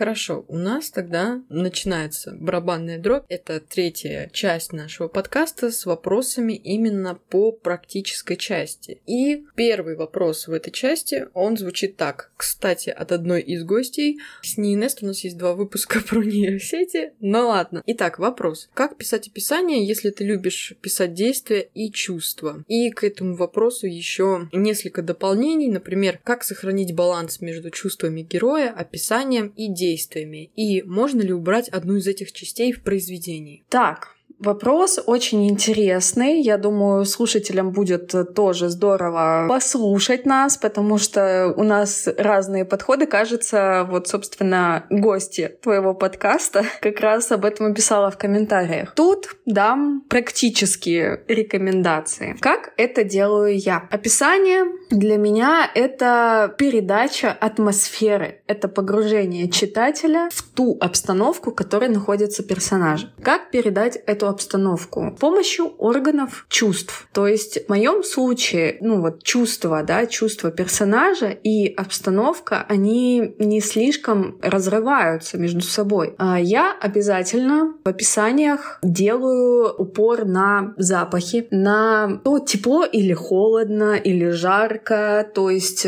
передаю эти описания через чувства. Мне кажется, я сейчас выражаюсь как-то не очень корректно и не очень понятно, но надеюсь, что все меня понимают. То есть не просто, не знаю, жаркий день, а, там зеленое дерево и дом, да, а что чувствует персонаж в конкретной обстановке. То есть у меня именно такой подход к описаниям. Дальше, как сохранить баланс? А, это вопрос сильно сложнее, потому что а, над оттачиванием этого навыка сохранения баланса я долго работала. Моя цель была научиться писать легко, для того, чтобы ну, человек читал, и ему мой текст залетал просто вот так вот на раз-два. И я очень рада, что у меня это получилось, потому что во всех отзывах, которые я получала, мне говорили, что читается очень легко. Как я этого добилась? С помощью техники, если ты что-то можешь убрать из текста, убирает. И найти волшебный баланс очень тяжело. То есть тут только опыт. Ну и еще несколько практических таких вещей. Можно ли убрать одну из этих частей произведения? Я считаю, что нет. Ну, каких частей? Описание, действия, чувства, да? Нельзя. Я считаю, что нет. Почему? Опять же, есть у меня определенная схема, которую я когда-то обнаружила очень давно, и по ней пишу свои работы. О какой схеме я говорю? Когда мы пишем сцену, я использую следующий формат. Он носит название «Чувство, рефлекс, комплекс действия. Что это значит? Это значит, что сначала мы прописываем чувства персонажа, затем какие-то рефлекторные его действия, и только потом действие. Извиняюсь за тавтологию, но тут идет речь о действии, которое герой уже совершает сознательно. Приведу коротенький пример. Предположим, персонаж хватается за раскаленную сковородку. Как это описать? Первым идет чувство. То есть мы написали, что там Вася условный, Вася схватился за сковородку. Первое, что происходит, это он чувствует обжигающую боль, да? Поэтому первое, что мы прописываем, это боль. Следующее, рефлекс. Одернуть руку или там выругаться, да, или там послать эту сковородку. Как, ну, короче, мысль, я думаю, ясна. И Следующее — это уже какое-то адекватное действие, да, которое с разумом спровоцировано. Я не знаю, что это может быть. Это там а, засунуть руку под холодную воду или еще что-то. То есть а, вот такой вот формат позволяет писать очень емко, очень, как бы так сказать, э, короче, читателю потом это все очень легко воспринимать, такой формат. Потому что в жизни все ровно так и происходит. Сначала мы что-то чувствуем, потом происходит какое-то рефлекторное действие, и только потом уже действие от нашего разума. Вот. Такой мой ответ. Слушай, я вот тебя сейчас слушала, слушала, и я поняла, что у меня в голове вообще прямо противоположные вещи находятся. И я думаю, а как бы мне сейчас это все кратко сформировать? Вообще... Слушай, я не была краткой, поэтому я думаю, что будет интересно, если ты вот прям тоже раскроешь свою точку зрения на этот вопрос. А, ну, постараюсь. Вообще, если говорить именно о практических каких-то рекомендациях, то на самом деле я реально рада, что мы с тобой записываем, и у нас на этот счет разное понимание вопроса. То есть, я думаю, те, кто пришел как раз-таки за, ну, скажем, ответом блин, что мне делать? Вот он получит то, что хотел. У меня сейчас будет поток душнильства. Ну ладно, нет. Просто мне кажется, что... Смотри, сам вопрос звучит так. Как писать описание, если ты любишь писать действия и чувства? Но действия и чувства — это тоже описание, если так так посмотреть. То есть ты описываешь действие, ты описываешь чувства. Если здесь описание, скорее всего, они имелись в виду, ну, какой-нибудь тот же дом, да, жаркий день, то есть э, вот такие вот окружающие, скажем так, вещи, не направленные на героя, то для меня отличный вариант — это когда такое описание работает и на действие, и на чувство. То есть, если герой переживает какую-то тяжелую, скажем так, э, ситуацию в своей жизни, то этот же жаркий день будет, ну, просто смертоносно, скажем, жарким. Он будет чувствовать, как у него плавятся мысли, он будет там, я не знаю, закрывать лицо руками, и тут ты не поймешь, он закрывает, потому что ему печет солнце или потому что он там плачет. То есть, когда описание действия, чувства между собой скажем так, в триаде находятся, и они друг от друга не отделимы, это вот как раз-таки к вопросу, можно ли убрать одну из них, я тоже считаю, что нет. Когда они в тандеме существуют, это работает, собственно, на текст, и мне кажется, он будет восприниматься так же, как и если бы текст был написан, ну, скажем, вот в том порядке, в котором ты описала, и достаточно простым языком. Плюс я, ну, не совсем согласна с тем, что... Хотя нет, ну, кому как, если ты стремишься писать емко и, скажем так, доходчиво, тогда да, конечно, можно там выкидывать то, что ты можешь выкинуть, и, опять же, вырабатывать в себе именно вот простой, понятный стиль. Если у тебя не стоит такой цели, то я бы не стала ничего выкидывать.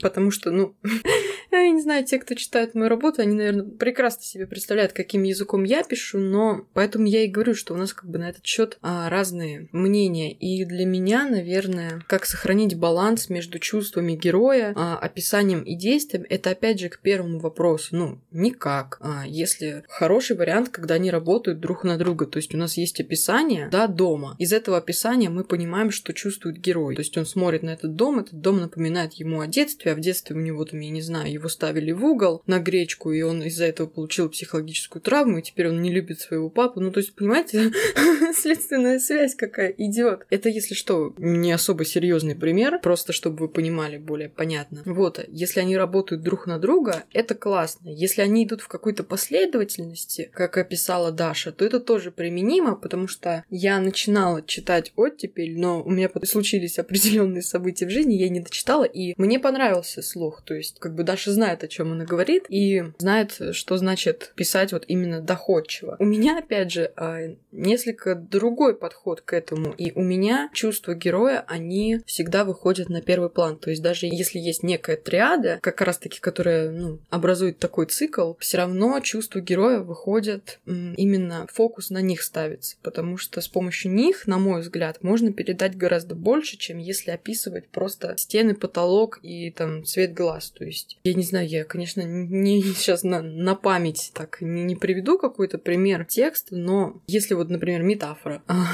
Жаром дышит трава под ногами. Киан — это огонь, поджигатель и наблюдатель. То есть здесь есть метафора, здесь есть описание того, что трава горит, и здесь есть, э, собственно, опять же, метафоричное, скажем так, описание героя. По сути, вот как раз-таки дальше там, естественно, идет действие, то есть там он к кому-то обращается, и здесь все вот эти вот компоненты текста, они между собой взаимосвязаны. То есть, если прекращать вот эту вот словесную дилемму, то для меня вывод таков. Мне кажется, не стоит убирать никакую из частей в произведении. Да, описания там могут быть в меньшем фокусе, то есть, ну, никто вас не заставляет описывать улицу, по которой идет герой, если хотите, описывайте. Почему бы и нет? Кому-то, наоборот, не нравится писать чувства героя. То есть вот мы записывали с Аней, и она больше такой графичный достаточно человек. Ей интереснее описать природу, нежели а, что чувствует героиня. Ну и проще, естественно. И как бы замечательно. В этом тоже есть свой подход, своя мысль и своя сила, скажем так. То есть, опять же, мне кажется, не стоит ничего выкидывать. Даже не в том плане, что будет плохо, а в том плане, что, ну, это достаточно сложно будет сделать. Во-вторых, описание Воспитание — это больше общее понятие, и тут, наверное, стоит говорить именно действие, чувство и какое-нибудь окружение, но я уже сказала, что лучше, когда они работают друг на друга, и можно попробовать делать так, чтобы окружение давало как раз-таки чувство и действия герою. Или наоборот, герой из своего чувства там обращается к окружению. Я уже привела там некоторые примеры, то есть, опять же, у нас есть разные средства выразительности, с помощью которых это можно показать. То есть есть герой попадает в лес, и в зависимости от его чувств он там либо пытается уйти из этого леса, либо по нему прогуливается, да, и как бы лес ему по-разному представляется как раз-таки, то есть описание там крон деревьев тоже будет калиброваться от чувства героя. И про баланс тоже я считаю, что не обязательно его сохранять, если, во-первых, у вас нет такого желания. Если есть, то Даша уже вполне на это ответила. Если нет, то не надо. Ну, как бы, мне кажется, гораздо лучше получится, если писать то, что у тебя хорошо идет. То есть, если я сейчас себе в голову вобью и захочу писать там одни действия и опускать чувства героев, я вообще всю работу напрочь э, запарю, если можно так сказать, потому что она буквально построена на чувствах героя. Действие — это уже уже вторичное. Причем вторичное, наверное, даже после описания окружения. То есть, опять же, мне кажется, что сохранять баланс не обязательно. И если его не будет, то от этого не особо качество текста пострадает. Я вот так скажу. Да, хочу добавить только то, что мы с тобой сходимся в том, что описание имеет смысл э, писать через чувства. То есть обязательно это не просто какое-то сухое, да, там стена белая, там паркет холодный, голодный или там еще что-нибудь такое. Нет, все должно исходить из э, того, что чувствует в данный момент э, герой. Поэтому я абсолютно с тобой солидарна. Я поэтому про это и говорю, что запахи,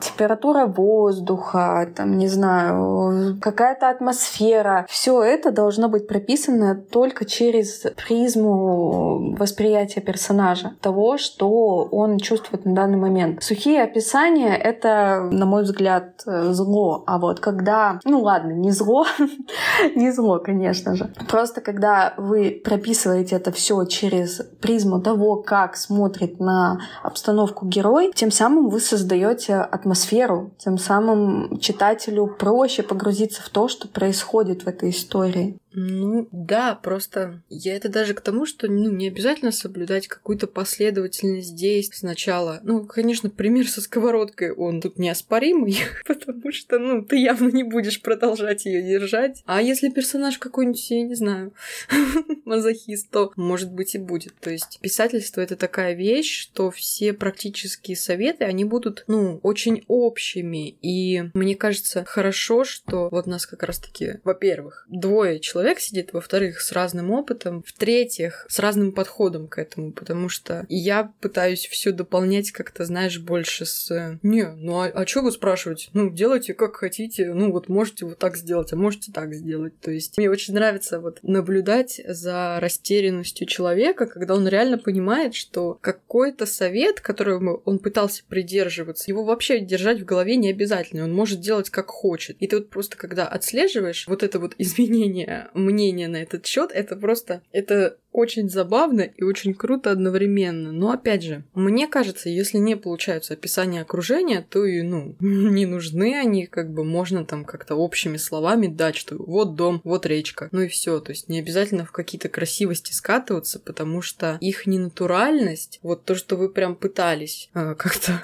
пытались научить себя это делать или заставить себя, ее будет очень-очень видно. То есть, опять же, если говорить о банечке, у нее получается замечательно описывать природу, просто чудесно, невероятно. Но когда она мне сбрасывает сцены какие-то очень-очень эмоциональные, я ей говорю, что можно сделать вот так-то, так-то. То есть про природу мне ей дополнить нечего. Ну, то есть она мастерица своего дела в этом. И как бы это классно. Если все будут писать э, по такой последовательности, то будет, ну, не очень хорошо. И я больше чем уверена, что у тебя, наверное, тоже все таки вырывается как-то вот из этой триады, не знаю, там, может быть действие, может быть чувство. То есть все равно есть какая-то пропорция, в которой что-то хотя бы на долю будет больше выступать. И от этого как раз-таки формируется стиль. И вообще, ну, если уж говорить о слоге, то слог работы. У меня на эту тему тоже есть выпуск, но все таки слишком заболталась. Короче, вывод. Баланс, на мой взгляд, соблюдать не обязательно. Можно, ну, не то, что не нужно, даже как бы и нужно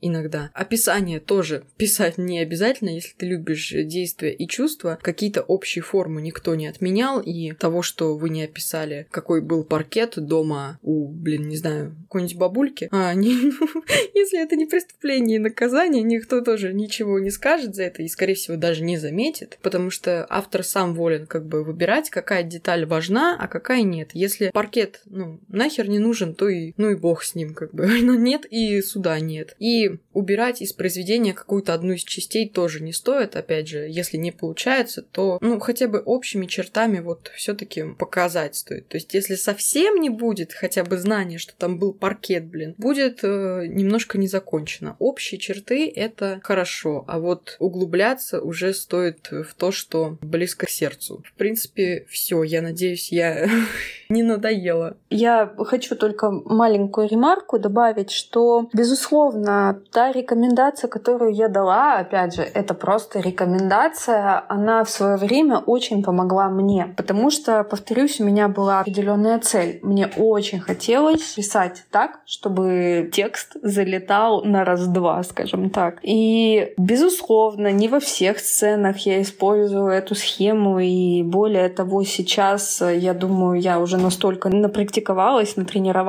что это у меня происходит бессознательно. Но но если вдруг вы испытываете сложности с э, написанием сцены или вы находитесь вообще на каком-то начальном этапе своего писательства, то, вероятно, возможно, вы можете попробовать такую схему, и вам она может быть полезна. А, тогда, я думаю, мы можем переходить к следующему вопросу, достаточно короткому. Где авторы берут имена? Вопрос очень интересный, и отвечу я на него достаточно прозаично. Знаете ли вы о существовании генератора имен? Нет, есть, конечно, имена, которые мне как-то пришли в голову. Опять же, имя моей главной героини, оно имеет значение в контексте истории. И имена главных героев я придумала самостоятельно, но в основном, когда речь идет о каких-то второстепенных персонажах, я пользуюсь благами того, что я писательница 21 века и того, что мы живем в 2023 году. Я использую, собственно, генераторы имен или же нейросети, да, то есть нейросеть тоже очень клевая вещь, поэтому да, вот такой ответ. У меня здесь ответ будет гораздо ужаснее ужаснее.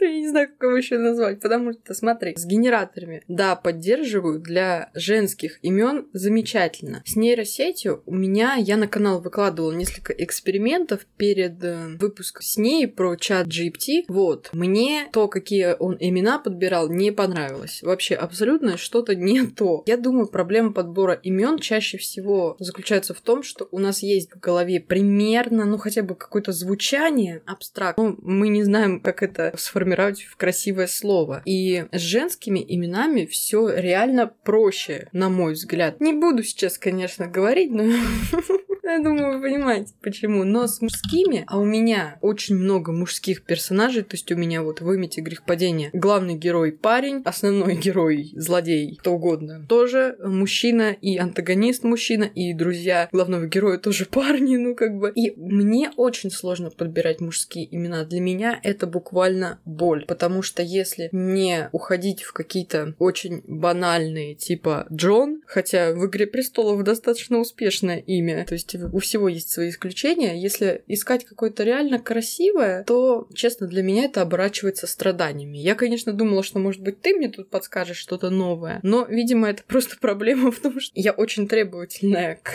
мужским именам и к мужчинам.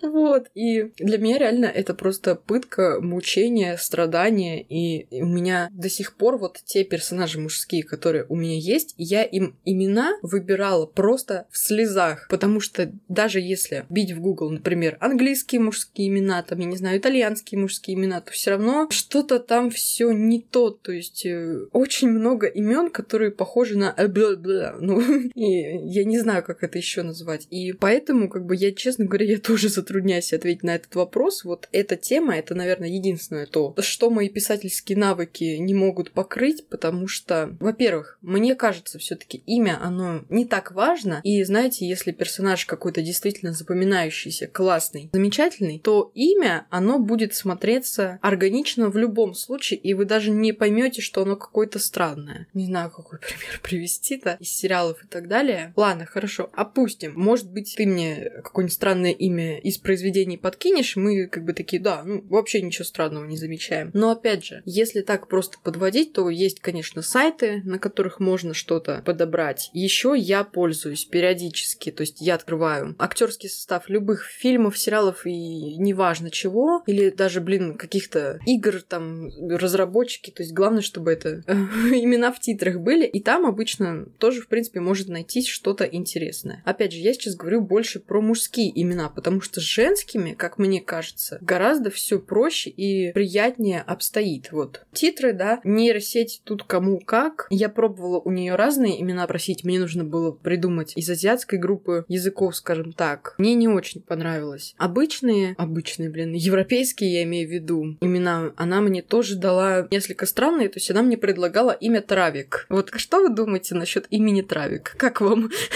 Я надеюсь, это было предложено для персонажа, который увлекается наркотиками.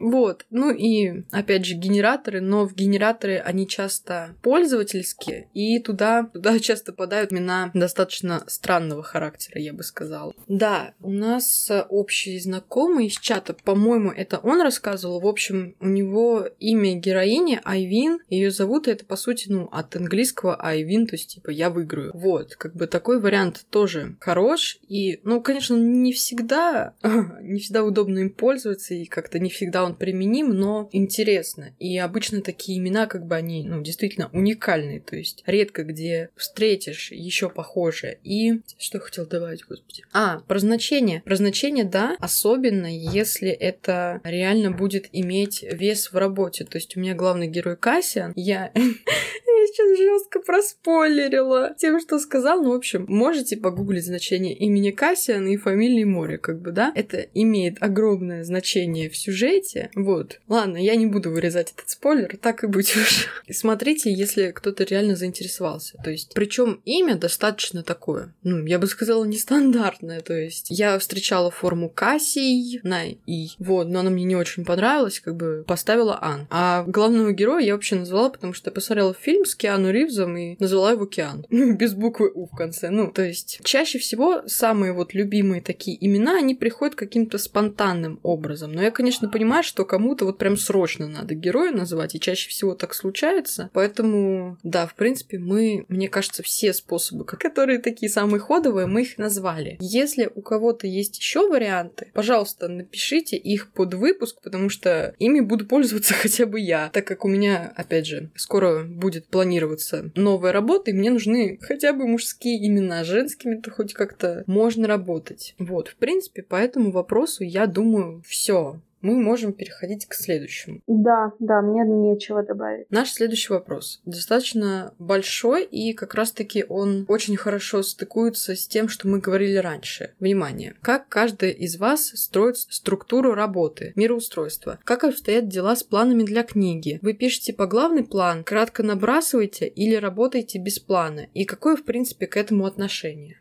Да, мы уже обсудили с тобой многое то, что касается этого вопроса. Ну, в принципе, мне есть что добавить, потому что, как я уже и сказала, я архитектор до мозга костей. Структура работы и мироустройство. Опять же, буду приводить в пример свою работу, так как у меня сеттинг играет огромное значение, да, то есть э, ледниковый период, зима, холод э, и так далее. Это мироустройство играло огромную роль. И здесь э, важно что? Что было важно для меня? Чтобы читатель понял, как все устроено, почему так. Но здесь было важно не вываливать все с самого начала. То есть я в плане раскидывала, как и где я буду вкидывать важные детали того, как работает, собственно, этот мир и почему все там случилось именно так, как случилось. Да, я пишу план прям по главам.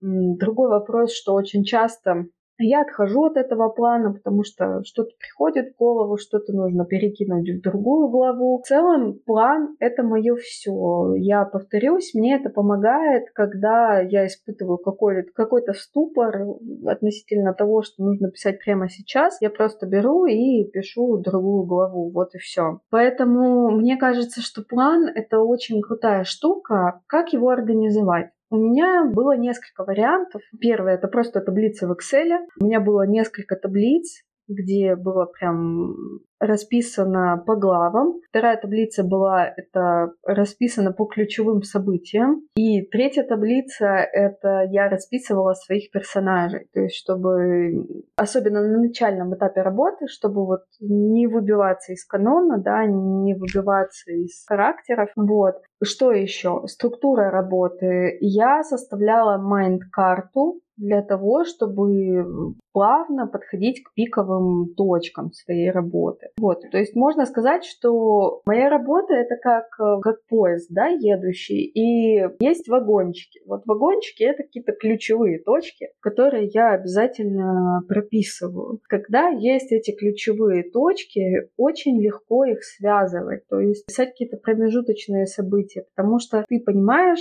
как себя должны вести герои, что они должны делать, что примерно должно происходить, чтобы из одного вагончика перейти в другой вагончик. Вот, в принципе, все.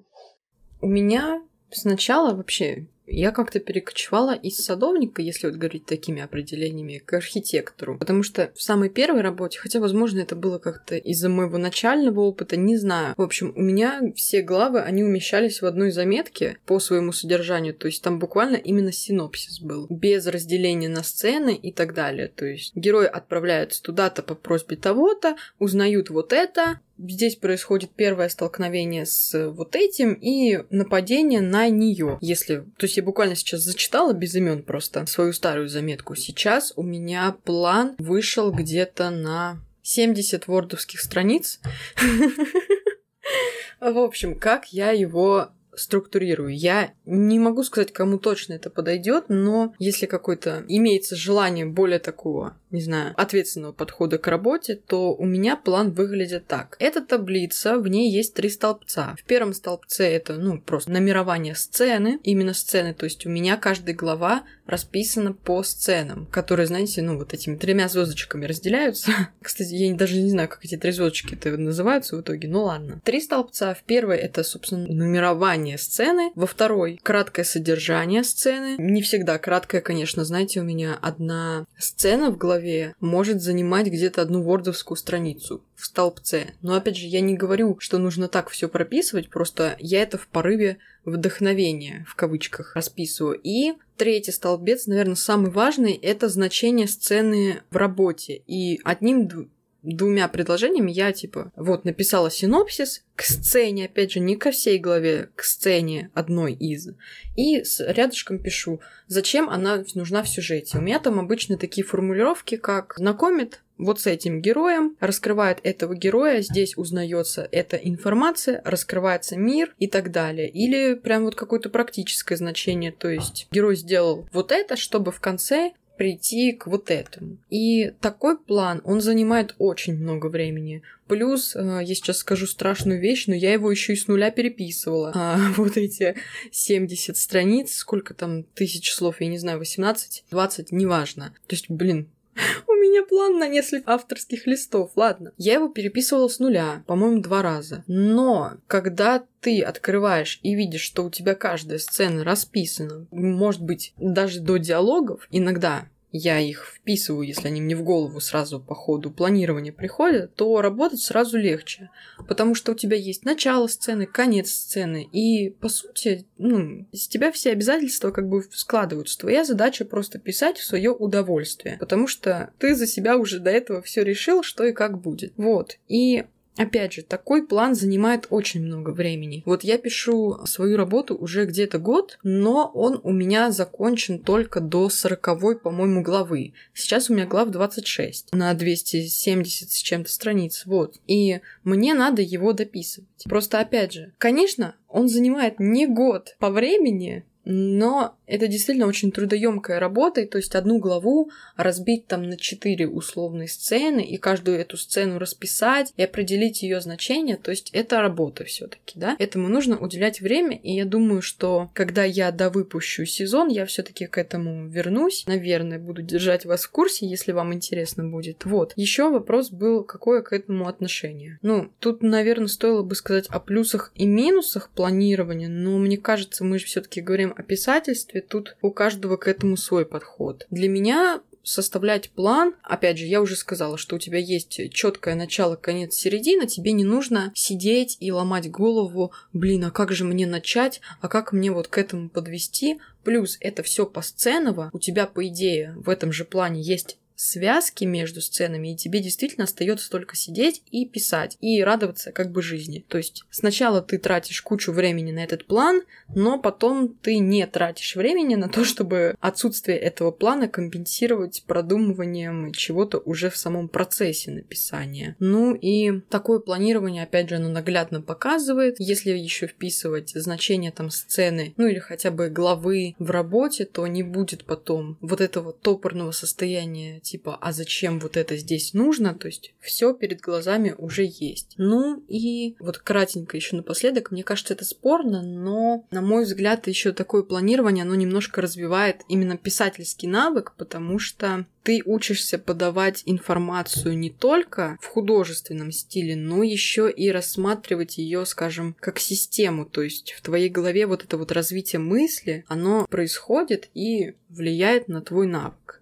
принципе, я вот так скажу. Я еще хочу добавить, что, ну, во-первых, я абсолютно согласна, да, и в этих табличках у меня тоже э, всегда было написано, для чего нужна сцена, что она нам показывает, что она должна донести, что там должен сделать герой и так далее. Еще мне кажется, что если человек зациклен, как я, например, на том, чтобы все ружья выстрелили, а я обожаю, когда в произведении есть чеховские ружья, то такой план очень важен, чтобы не было ничего лишнего, да, то есть чтобы не было пустых сцен, да, которые вообще никуда не ведут и никакого значения не имеют. Ну и для того, чтобы все работало как часики, чтобы все крутилось как шестереночки.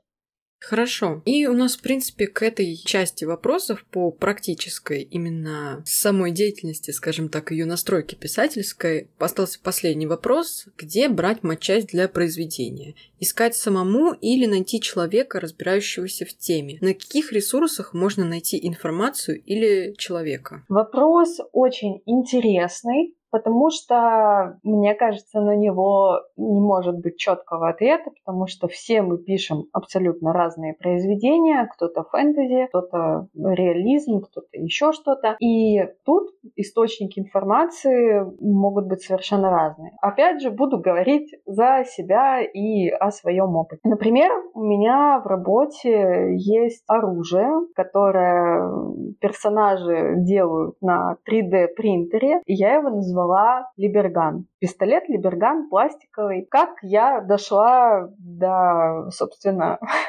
реализации этого оружия у себя в произведении? Я нашла информацию о том, что какой-то, не помню имя человека, короче, какой-то чел из США делал чертеж пистолета, который назвал Liberator, то есть перекликается название, который можно напечатать на 3D принтере, заправить его гвоздями и идти собственно, делать какие-то дела. Я нашла эту информацию, немножечко ее переработала и выдала у себя в работе. Еще пример. У меня ледниковый период. Мне нужно было обосновать, как он вообще произошел. Было несколько вариантов э, реально существующих. То есть, как на Земле, на планете сейчас может случиться ледниковый период. Мы, конечно, очень рассчитываем, что он не случится, но мало ли. Среди них ядерная война. Мне не, не подходил этот вариант. Дальше. Еще один вариант — это вулканическая зима. И вот вулканическая зима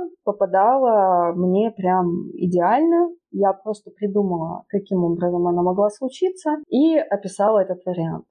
То есть я бы сказала, что искать матчасть для произведения можно в Гугле, немножечко перерабатывая это своей фантазией и возможно, находя какие-то полезные, интересные статьи. Потом еще, еще у меня такой момент. Я же пишу про будущее, и я искала какие-то штуки, знаешь, какие-то изобретения, которые могут появиться в будущем. И Просто, опять же, немножечко добавляла своего и все. И еще такой момент, я когда-то прочитала, что когда вы пишете фантастику, вам не обязательно прям досконально знать, как у вас что-то работает, да, то есть, опять у меня в произведении есть рыбные фермы, которые стоят прямо на воде, потому что большая проблема с пропитанием, все-таки зима, там, ну, с теплицами сложно. Мне не надо писать, как это работает. Потому что, ну, вот вся вот эта техническая часть, она не очень интересна. И сейчас даже у фантастов считается мавитоном там описывать, как что-то работает. Поэтому я не знаю, ответила ли я на вопрос.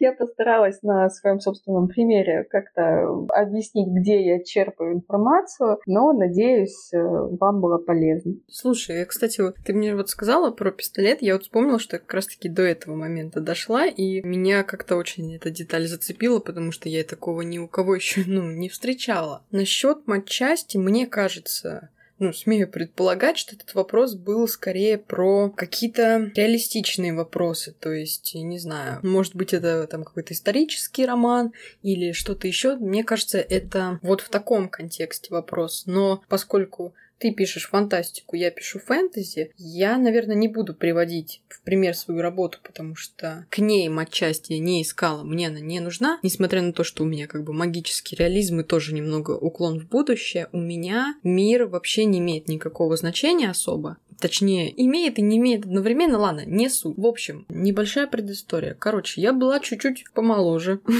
Я сейчас не старая, но в общем, я была помладше и читала фанфики. И... Чего нельзя сказать обо мне, да? Я шучу, я шучу. Ну, Даша! Нет, мы, мы молодые и красивые. А, и умные. Вот. И, собственно, я читала фанфик, он был про пилотов. И там очень очень-очень, 10 раз еще очень, представьте, хорошо была прописана именно теоретическая часть. То есть авторка все время сыпала какими-то терминами и, знаешь, такой профессиональной лексикой, скажем, жаргоном пилотов, но делала это в достаточно умеренных дозах и между строк как-то еще и умудрялась это все пояснить. И она говорила, что она вообще про пилотов и про эту профессию, ну, ни хера не знает. Но она эту информацию всю изучает через э, формы пилотов. Я не знаю, насколько на данный момент это сейчас актуально, но я думаю, старые какие-то форумы, сайты именно с профессиональными, скажем так, обсуждениями, они остались. И то есть если вам нужно написать про каких-нибудь а, водителей грузовых составов, то я думаю, такой форум сто процентов есть, где мужики там делятся своими советами и друг друга, не знаю, ругают. В принципе, такие форумы, они очень убедительно войдут в текст, потому что, опять же, это пишут реальные люди, которые знают, собственно, свое дело, ну или наоборот не знают, и поэтому и спрашивают. То есть, как их найти, я думаю, это не особо сложно, просто вбивайте форум для тех-то, тех-то, и, не знаю, можно на какую какую-нибудь там третью или четвертую страницу поиска перейти, чтобы там были более-менее старые ресурсы, потому что на старых ресурсах, мне кажется, там больше вайп есть, который можно использовать. Ну, это моя додумка. Вот. Это про формы, про какие-то ресурсы. Еще, но опять же, у нас есть нейросети, чат GPT, можно у него спрашивать. Но если у него узнавать информацию про реальный мир или про какие-то исторические штуки, во-первых, у него на данный момент именно для пользователя пользователей в России информация ограничена 2021 годом. Во-вторых, эту информацию нужно перепроверять, потому что он склонен выдумывать. Я им пользовалась, когда, в общем, у меня в новой работе будут каторги. Ну, опустим этот факт, но я у него спрашивала конкретно устройство их. То есть я спрашивала, что там, какие были постройки на территории, как они были ограждены, кто там на территории вообще проживал, как это было все устроено. Эту информацию, безусловно, можно найти в открытом доступе, доступе, но гораздо легче собрать ее в кучу от чата и потом уже как-то перепроверить, нежели искать, собирать по сайтам э, самой. Насчет человека, где можно найти такую тему, мне кажется, человек это, ну, смотря кому как, но все-таки, если у вас очень много вопросов, и вы там нашли даже, не знаю, гамму, я об этом попозже скажу, именно в фигбуковских рамках, то все равно рано или поздно ее можно задолбать с этими вопросами. И как бы, ну, я бы на вашем месте, ну и сама я так делаю, ищу, опять же, самостоятельно. Но если что, в каких-то тематических группах, опять же, там ВКонтакте можно даже найти, по фигбуку можно спросить, предложить объявление типа «ищу гамму, которая разбирается вот в этом, вот это, вот это», или которая может мне искать информацию. Да, не гарантирую, конечно, что кто-то на это откликнется, потому что гам достаточно мало. На фигбуке даже, насколько я знаю, для них нету отдельного раздела, но как вариант, опять же. Я бы остановилась все таки на первых двух вариантах, то есть с форумами, с обсуждениями. То есть, знаете, если вы когда-нибудь гуглили, когда у вас сломался компьютер, типа, что делать, то вы сто процентов попадали на сайты вот именно как раз-таки компьютерщиков, которые между собой это обсуждают. Вот, я имею в виду что-то что-то подобное. Ну и а как бы нейросети тоже отметать не стоит. В принципе, у меня больше каких-то особых вариантов нет на этот счет. У меня тоже нету больше каких-то рекомендаций, потому что мне кажется, что на войне все средства хороши, и нужно в этом плане быть многозадачным человеком и, и искать информацию из всех доступных источников. Что ж, в принципе, мы можем переходить к последнему на наш сегодняшний выпуск блоку. Он полностью посвящен персонажам. И у нас первый вопрос достаточно размытый, я бы сказала, но интересный это кто для тебя худший и лучший персонаж из книг? Да, я соглашусь, что вопрос очень размытый, потому что что мы подразумеваем под худшим и лучшим персонажем? Если с точки зрения читательского опыта, то для меня плохой персонаж — персонаж, который не развивается, да, ну или не деградирует, потому что история падения персонажа — это тоже интересно. Когда нету вообще никакого движения. Ну и, наверное, скажу банальную вещь. Для меня плохой персонаж, ну, это откровенная там, Мэри или Марти Сью, да. Тогда будет просто неинтересно читать. Ну или же, например, если автор это как-то обыграет и макнет э, этого персонажа в грязь лицом, тогда будет очень интересно. Если приводить какие-то конкретные примеры, на самом деле очень тяжело. Очень-очень тяжело, но я все все-таки попробую. Ну, на лучшего мне хочется, конечно, назвать Эрона Егера, но я думаю, твои слушатели и так будут думать, что я отбитая поехавшая женщина. А, хорошо, я попробую что-то из литературы. Слушай, мне тяжело прям назвать ну, лучшего персонажа, потому что есть много героев, которые мне очень нравятся. Слушай, из последнего, что я читала, я где-то год назад прочла книгу «Не отпускай меня» Кадзо и Сигуры. А, это тоже антиутопия, и она произвела на меня очень сильное впечатление. Я пожалела, что не прочла раньше эту книгу. И вот там герои мне очень понравились, потому что они все обычные люди. Стараюсь не спойлерить, потому что вот если вы не знакомы с этой книгой, постарайтесь ничего о ней не читать нигде и сесть ее и прочесть, потому что, ну, основная ее мысль, основной плод-твист, он очень важен.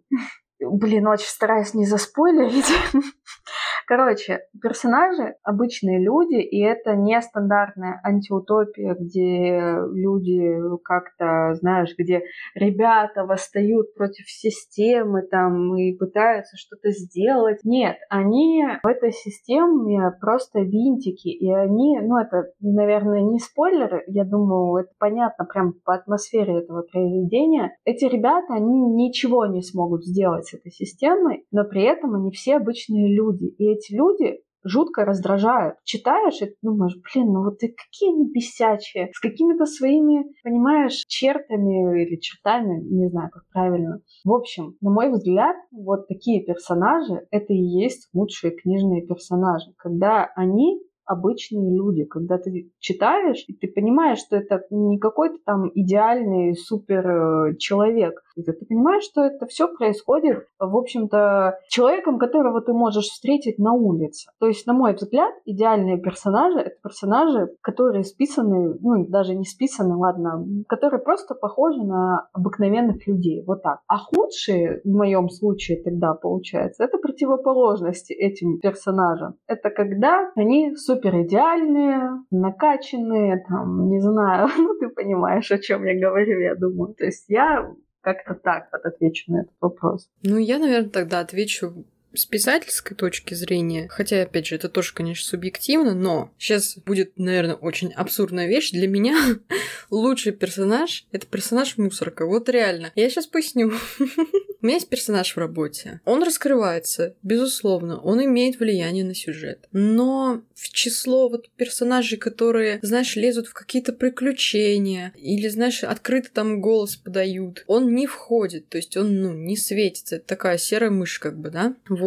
Но при этом этот персонаж в курсе всего, он имеет, ну, скажем, близкое место к главному герою, то есть является его, ну, скажем, учеником. И, то есть он знает, что происходит, он достаточно умен, чтобы понять, что происходит. И вот с его стороны можно обалденно просто закрутить пояснение каких-то сюжетных деталей, которые главный герой или любой другой второстепенный персонаж не понимает. То есть вот такие персонажи это просто спасение, когда тебе нужно, ну, не в лоб дать информацию, но все-таки ее показать. Я скажу такую банальную вещь, что лучший персонаж это еще, конечно, в котором есть какая-то идея, то есть, ну, чаще всего, вот сейчас, скажем, в новом поколении это главные герои, вот, раньше как-то была тенденция на то, что главные герои являются обезличенными. Мы об этом с Аней в подкасте про фэнтези говорили. Вот, но если у персонажа есть какой-то глубокий конфликт, вот как ты сказала, Эрен Егер, ну, например, который, ну, посложнее, чем я хороший или плохой человек, хотя это тоже можно обыграть очень э, тяжело, очень масштабно у Эрена. В каком-то ключе это также проявляется, но я говорю, что именно если это какой-то нестандартный конфликт, который выходит за рамки вот этого типичного противостояния добра и зла, если эти границы как-то притираются или понятия с друг другом начинают смешиваться, и все это в одном герое, вот тогда это отличный персонаж. Но писать таких очень сложно, вот. Э, хотя, если иметь какие-то знания, а, какой-то опыт, то это будет как бы любимым делом. Лично я обожаю, как бы, да, и у меня, в принципе, все герои под это описание так или иначе подходят. Худший персонаж, тут нечего тоже добавить, опять же, это Мэри Сью, конечно, Марти. Кстати, Капитан Америка, насколько я знаю, вот Марвеловский, это Марти Сью. Но ладно, он все таки получает какое-то развитие, поэтому этот троп в нем не то чтобы прям сильно раздражает, хотя лично меня вот в первых фильмах это, да, это что-то... Но ну, не, я и так уже в одном из подкастов обосрала все, что можно, поэтому мы не будем на этом заострять внимание. Я просто говорю о том, что, опять же, это вот очень идеальные персонажи, очень идеальные вылизанные персонажи, у которых нету явных отрицательных черт, каких-то недостатков, несовершенств, хотя бы внутренних. Вот. Ну и немножко неочевидная вещь, но я терпеть не могу, когда главный герой наоборот. Слишком, слишком, слишком не идеальный. То есть его все обижают. Он страшный. ну, по стандартам красоты. Он, а, не знаю, он постоянно говорит, что он тупой, ничего не понимает. То есть это вот типичная забитая вот такая вот, опять же, мы мышь, которую... Это ты сейчас э, Беллу Свон описываешь? Ну, знаешь, Белла Свон хотя бы вампиром стала и смогла там, я не знаю, камень поднять и этого Эммета а, отхерачить. А, а эти вообще... Ну, это случилось просто в последней книге. Ну, ну, это, ну, ну, вообще в аниме, на самом деле, вот это явление, оно постоянно появляется. Например, Геройская Академия. Я, конечно, точно не скажу, потому что я, опять же, смотрела, когда была поменьше. Вот, э, но там главный герой, он с самого начала, он тоже лютым нытиком сделан. Просто, ну, я не знаю, если есть фанаты, замечательно. Мне тоже определенные вещи в этом аниме очень нравятся. Особенно какие-то эпичные сцены, особенно там, не знаю, причуды вот героев. Но главный герой это просто что-то с чем-то. Я очень надеюсь, что я не разозлю сейчас э, его поклонников, но, на мой взгляд, это вот огромный кусок нытья. Несмотря на то, что это вроде как обосновано трудностями, с которыми он сталкивается, но он ноет даже когда у него все нормально. И, знаете, то же самое буквально там в токийском гуле было, когда герой каждую главу плакал, Канеки, да, но все таки как бы ему пришлось жрать человечину, мы можем его понять в этом плане, но опять же, поначалу он тоже превращается, вот скатывается вот в эти я, я все, я все, на моя, моя жизнь закончена. Как бы для меня такие герои это уже прошлый век, если честно, потому что очень редко теперь, когда смотрится, когда главный герой намного серее, тусклее, или как это сказать, ну, в общем, сливается, знаете, с фоном, пока второстепенные персонажи выходят на первый план своей яркостью. То есть это уже, ну, невыигрышный прием, и герои, которые реально превращены в каких-то гипертряпок, вот извините, конечно, опять же, это я ни в коем случае не имею в виду героев, которые переживают испытания, даже которые кажутся, ну, не очень значительными, и у них эмоции действительно прописаны как-то в соответствии, не знаю, с психологическим портретом. Я говорю конкретно о нытиках, и это уже настолько просто всеми использовано, настолько везде, вот именно, знаешь, в каких-то старых произведениях старого поколения главный герой реально постоянно ревет, смотрит на свой сжатый кулак и говорит, что он не сдастся, что уже просто, честно говоря, до тошноты вот это. Ну, для меня это вот худший персонаж. Сейчас описывала, по-моему, Фрода из «Властелина колец». Он прям ты говоришь, а у меня перед глазами он стоит. Честно, вот знаешь, я думаю, блин, почему меня от канала отписываются люди? Мне кажется, они просто по мере того, как слушают выпуски, слышат, как их э, какое-то, знаешь, очень популярное произведение тут в плохом свете выставляется, и такие, е-мое, пока, потому что ну, это уже не смешно. Реально, вот в выпуске с Джеком Гельбом мы прошлись по Гарри Поттеру, потом еще в одном выпуске мы обосрали сверхъестественное, и все молодежные вот эти антиутопии заодно, типа Дивергента и прочего. Сейчас вот срем Геройскую Академию и вообще в целом этот троп. И я уже молчу про Капитана Америки. Зато э, подпишутся фанаты Атаки Титанов. Все нормально. Баланс соблюден. Конечно. В принципе, по этому вопросу у тебя есть еще что добавить? Нет, нет. Хорошо, у нас следующий тоже, в принципе, к нам. Расскажите, что ваши персонажи получили конкретно от вас, какие привычки, детали, воспоминания или травмы вы вложили. Достаточно личный такой вопрос, но ответим. На самом деле, мне изначально казалось, что я ничего от себя в персонажа не вложила. Было у меня такое убеждение, я прям старалась никого с себя не списывать, но проходит время, время идет, и я анализирую, и я понимаю, что на самом деле это не так. Мне кажется, что вообще, в принципе, невозможно не вложить себя в персонажей, да, потому что, ну, потому что, потому что мы пишем их из своей головы. Травмы. Наверное, сначала скажу об одном персонаже. У меня в произведении есть второстепенная героиня, журналистка. И вот мне кажется, что она это человек, которым я хотела бы быть. Во-первых, у меня была мечта стать журналисткой, но я ей не стала. Во-вторых, она вся такая пробивная, такая классная, крутая. Короче, вот э, хотела бы я быть таким человеком. Насчет травм. Конечно, много гипертрофировано. Я передала в своей работе сама того, наверное, ну, не подозревая. Моя главная героиня, она наркоманка, а у меня с этим связаны определенные травмы. То есть мой родной дядя был наркоманом, и я с детства усвоила, что наркотики это очень плохо. Для меня это прям такая животрепещущая тема. То есть я их всегда очень боялась, и я видела, насколько это разрушает человека. Возможно, это стало причиной причиной, почему я главную героиню подсадила на наркотик. Дальше.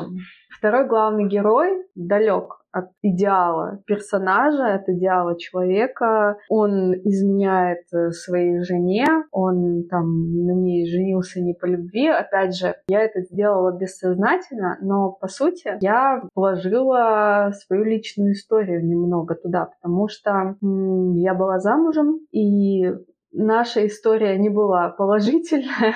не хочу никого там оскорблять и так далее. Но, скажем так, бессознательно очень много личного я вложила в свое произведение. При том, что вкладывать личное не очень-то и хотелось. Вот так.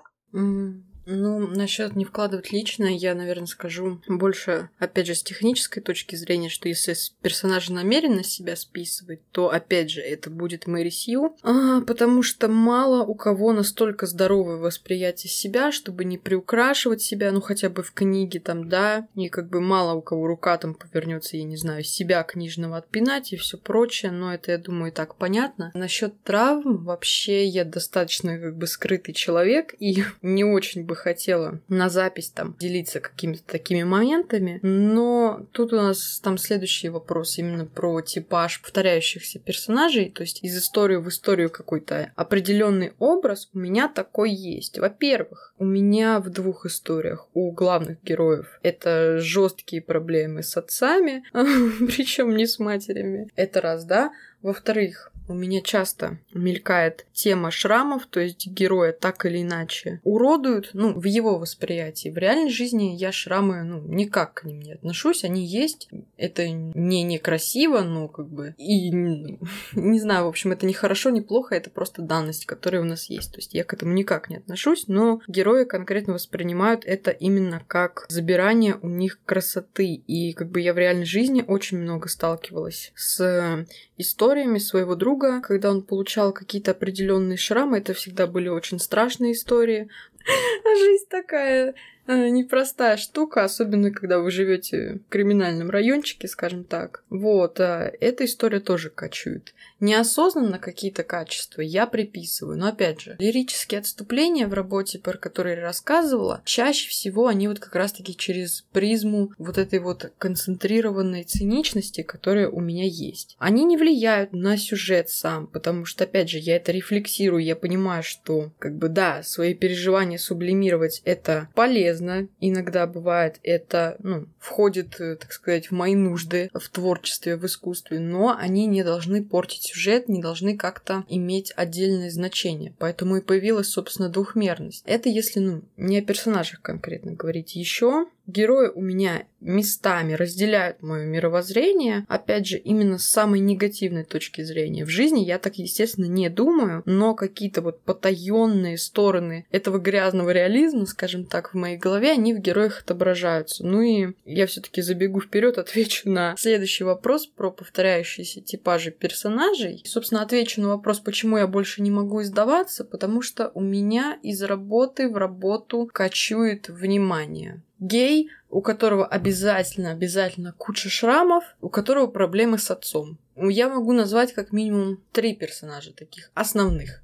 именно главных персонажей. Имеет ли это связь с реальной жизнью? Да, имеет. Собираюсь ли я от этого отказываться? Ну, нет, не собираюсь, как бы. Это плохо? Нет, ну, нормально. Никак, то есть, типа, просто как явление, да? Если я буду вписывать героев именно ситуации, которые у меня посттравматическое расстройство развили, то это будет уже автобиография, поэтому этого я делать не собираюсь. И мне кажется, это будет, ну, не очень хорошо. Но, опять же, какие-то бессознательные вещи, которые мы проживаем. То есть вот когда Аша рассказала о своем опыте, о браке, там, об отношениях и так далее, это имеет место быть. Но, опять же, я бы... Я не хочу сейчас в рефлексии ударяться и в анализ своих персонажей, чтобы рассказать вам, а что же со мной такого произошло, что у героев теперь есть вот это. Поэтому, в принципе, самое основное я вроде упомянула. По следующему вопросу про повторяющиеся типажи, вот я как раз таки забежала, у тебя есть что-то подобное? Слушай, у меня, наверное, наверное, в этом плане мне есть что сказать только то, что нет, я не делаю повторяющиеся типажи, но у меня есть пунктик на серости персонажей. То есть это должны быть обычные люди со своими недостатками, со своими какими-то приколами. То есть э, это должен быть и хороший, и плохой человек одновременно. То есть в этом плане я прям зациклена. Поэтому, наверное, нет. Наверное, ну и давай еще добавим к этому, что моя библиография еще не такая большая. То есть, возможно, к этому вопросу надо будет вернуться лет через 10. А сейчас мне кажется, что нет нету такого. Ну, я свои ответы формировала на основе трех э, историй, которые у меня есть, как бы. Вот, в принципе, насчет серости реально согласна. Это даже не то, что пунктик, а просто само собой как так получается. И местами я хочу уйти даже в что-то более черное, потому что с серыми персонажами я уже наигралась. Я хочу ломать новые игрушки и создавать. И, возможно, через что-то еще более черное, чем то, что у меня имеется на данный момент, я смогу как-то развиться. Вот. Какой можно сделать вывод?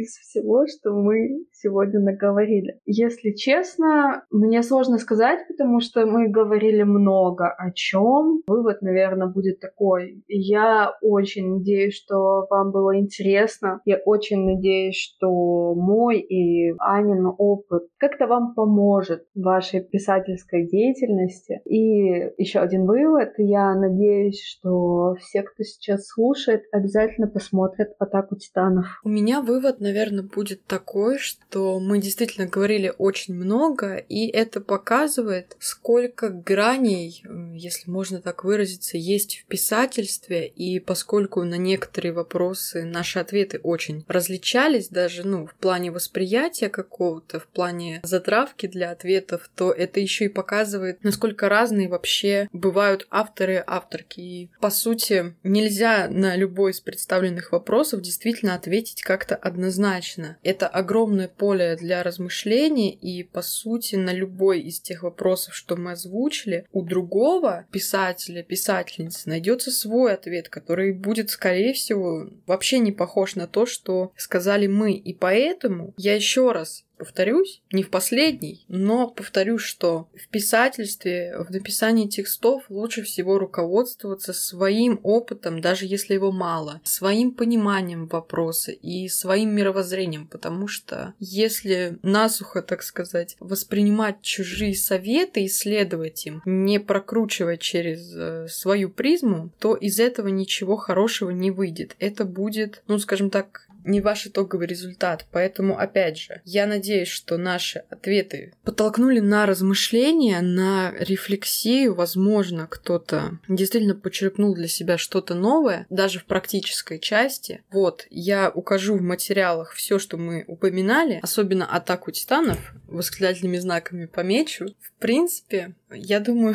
мы можем прощаться. Да, спасибо большое, что послушали этот длинный выпуск. Спасибо тебе большое, Аня, что пригласила. Было очень здорово поболтать. И несмотря на то, что мы разговариваем долго, время пролетело очень быстро.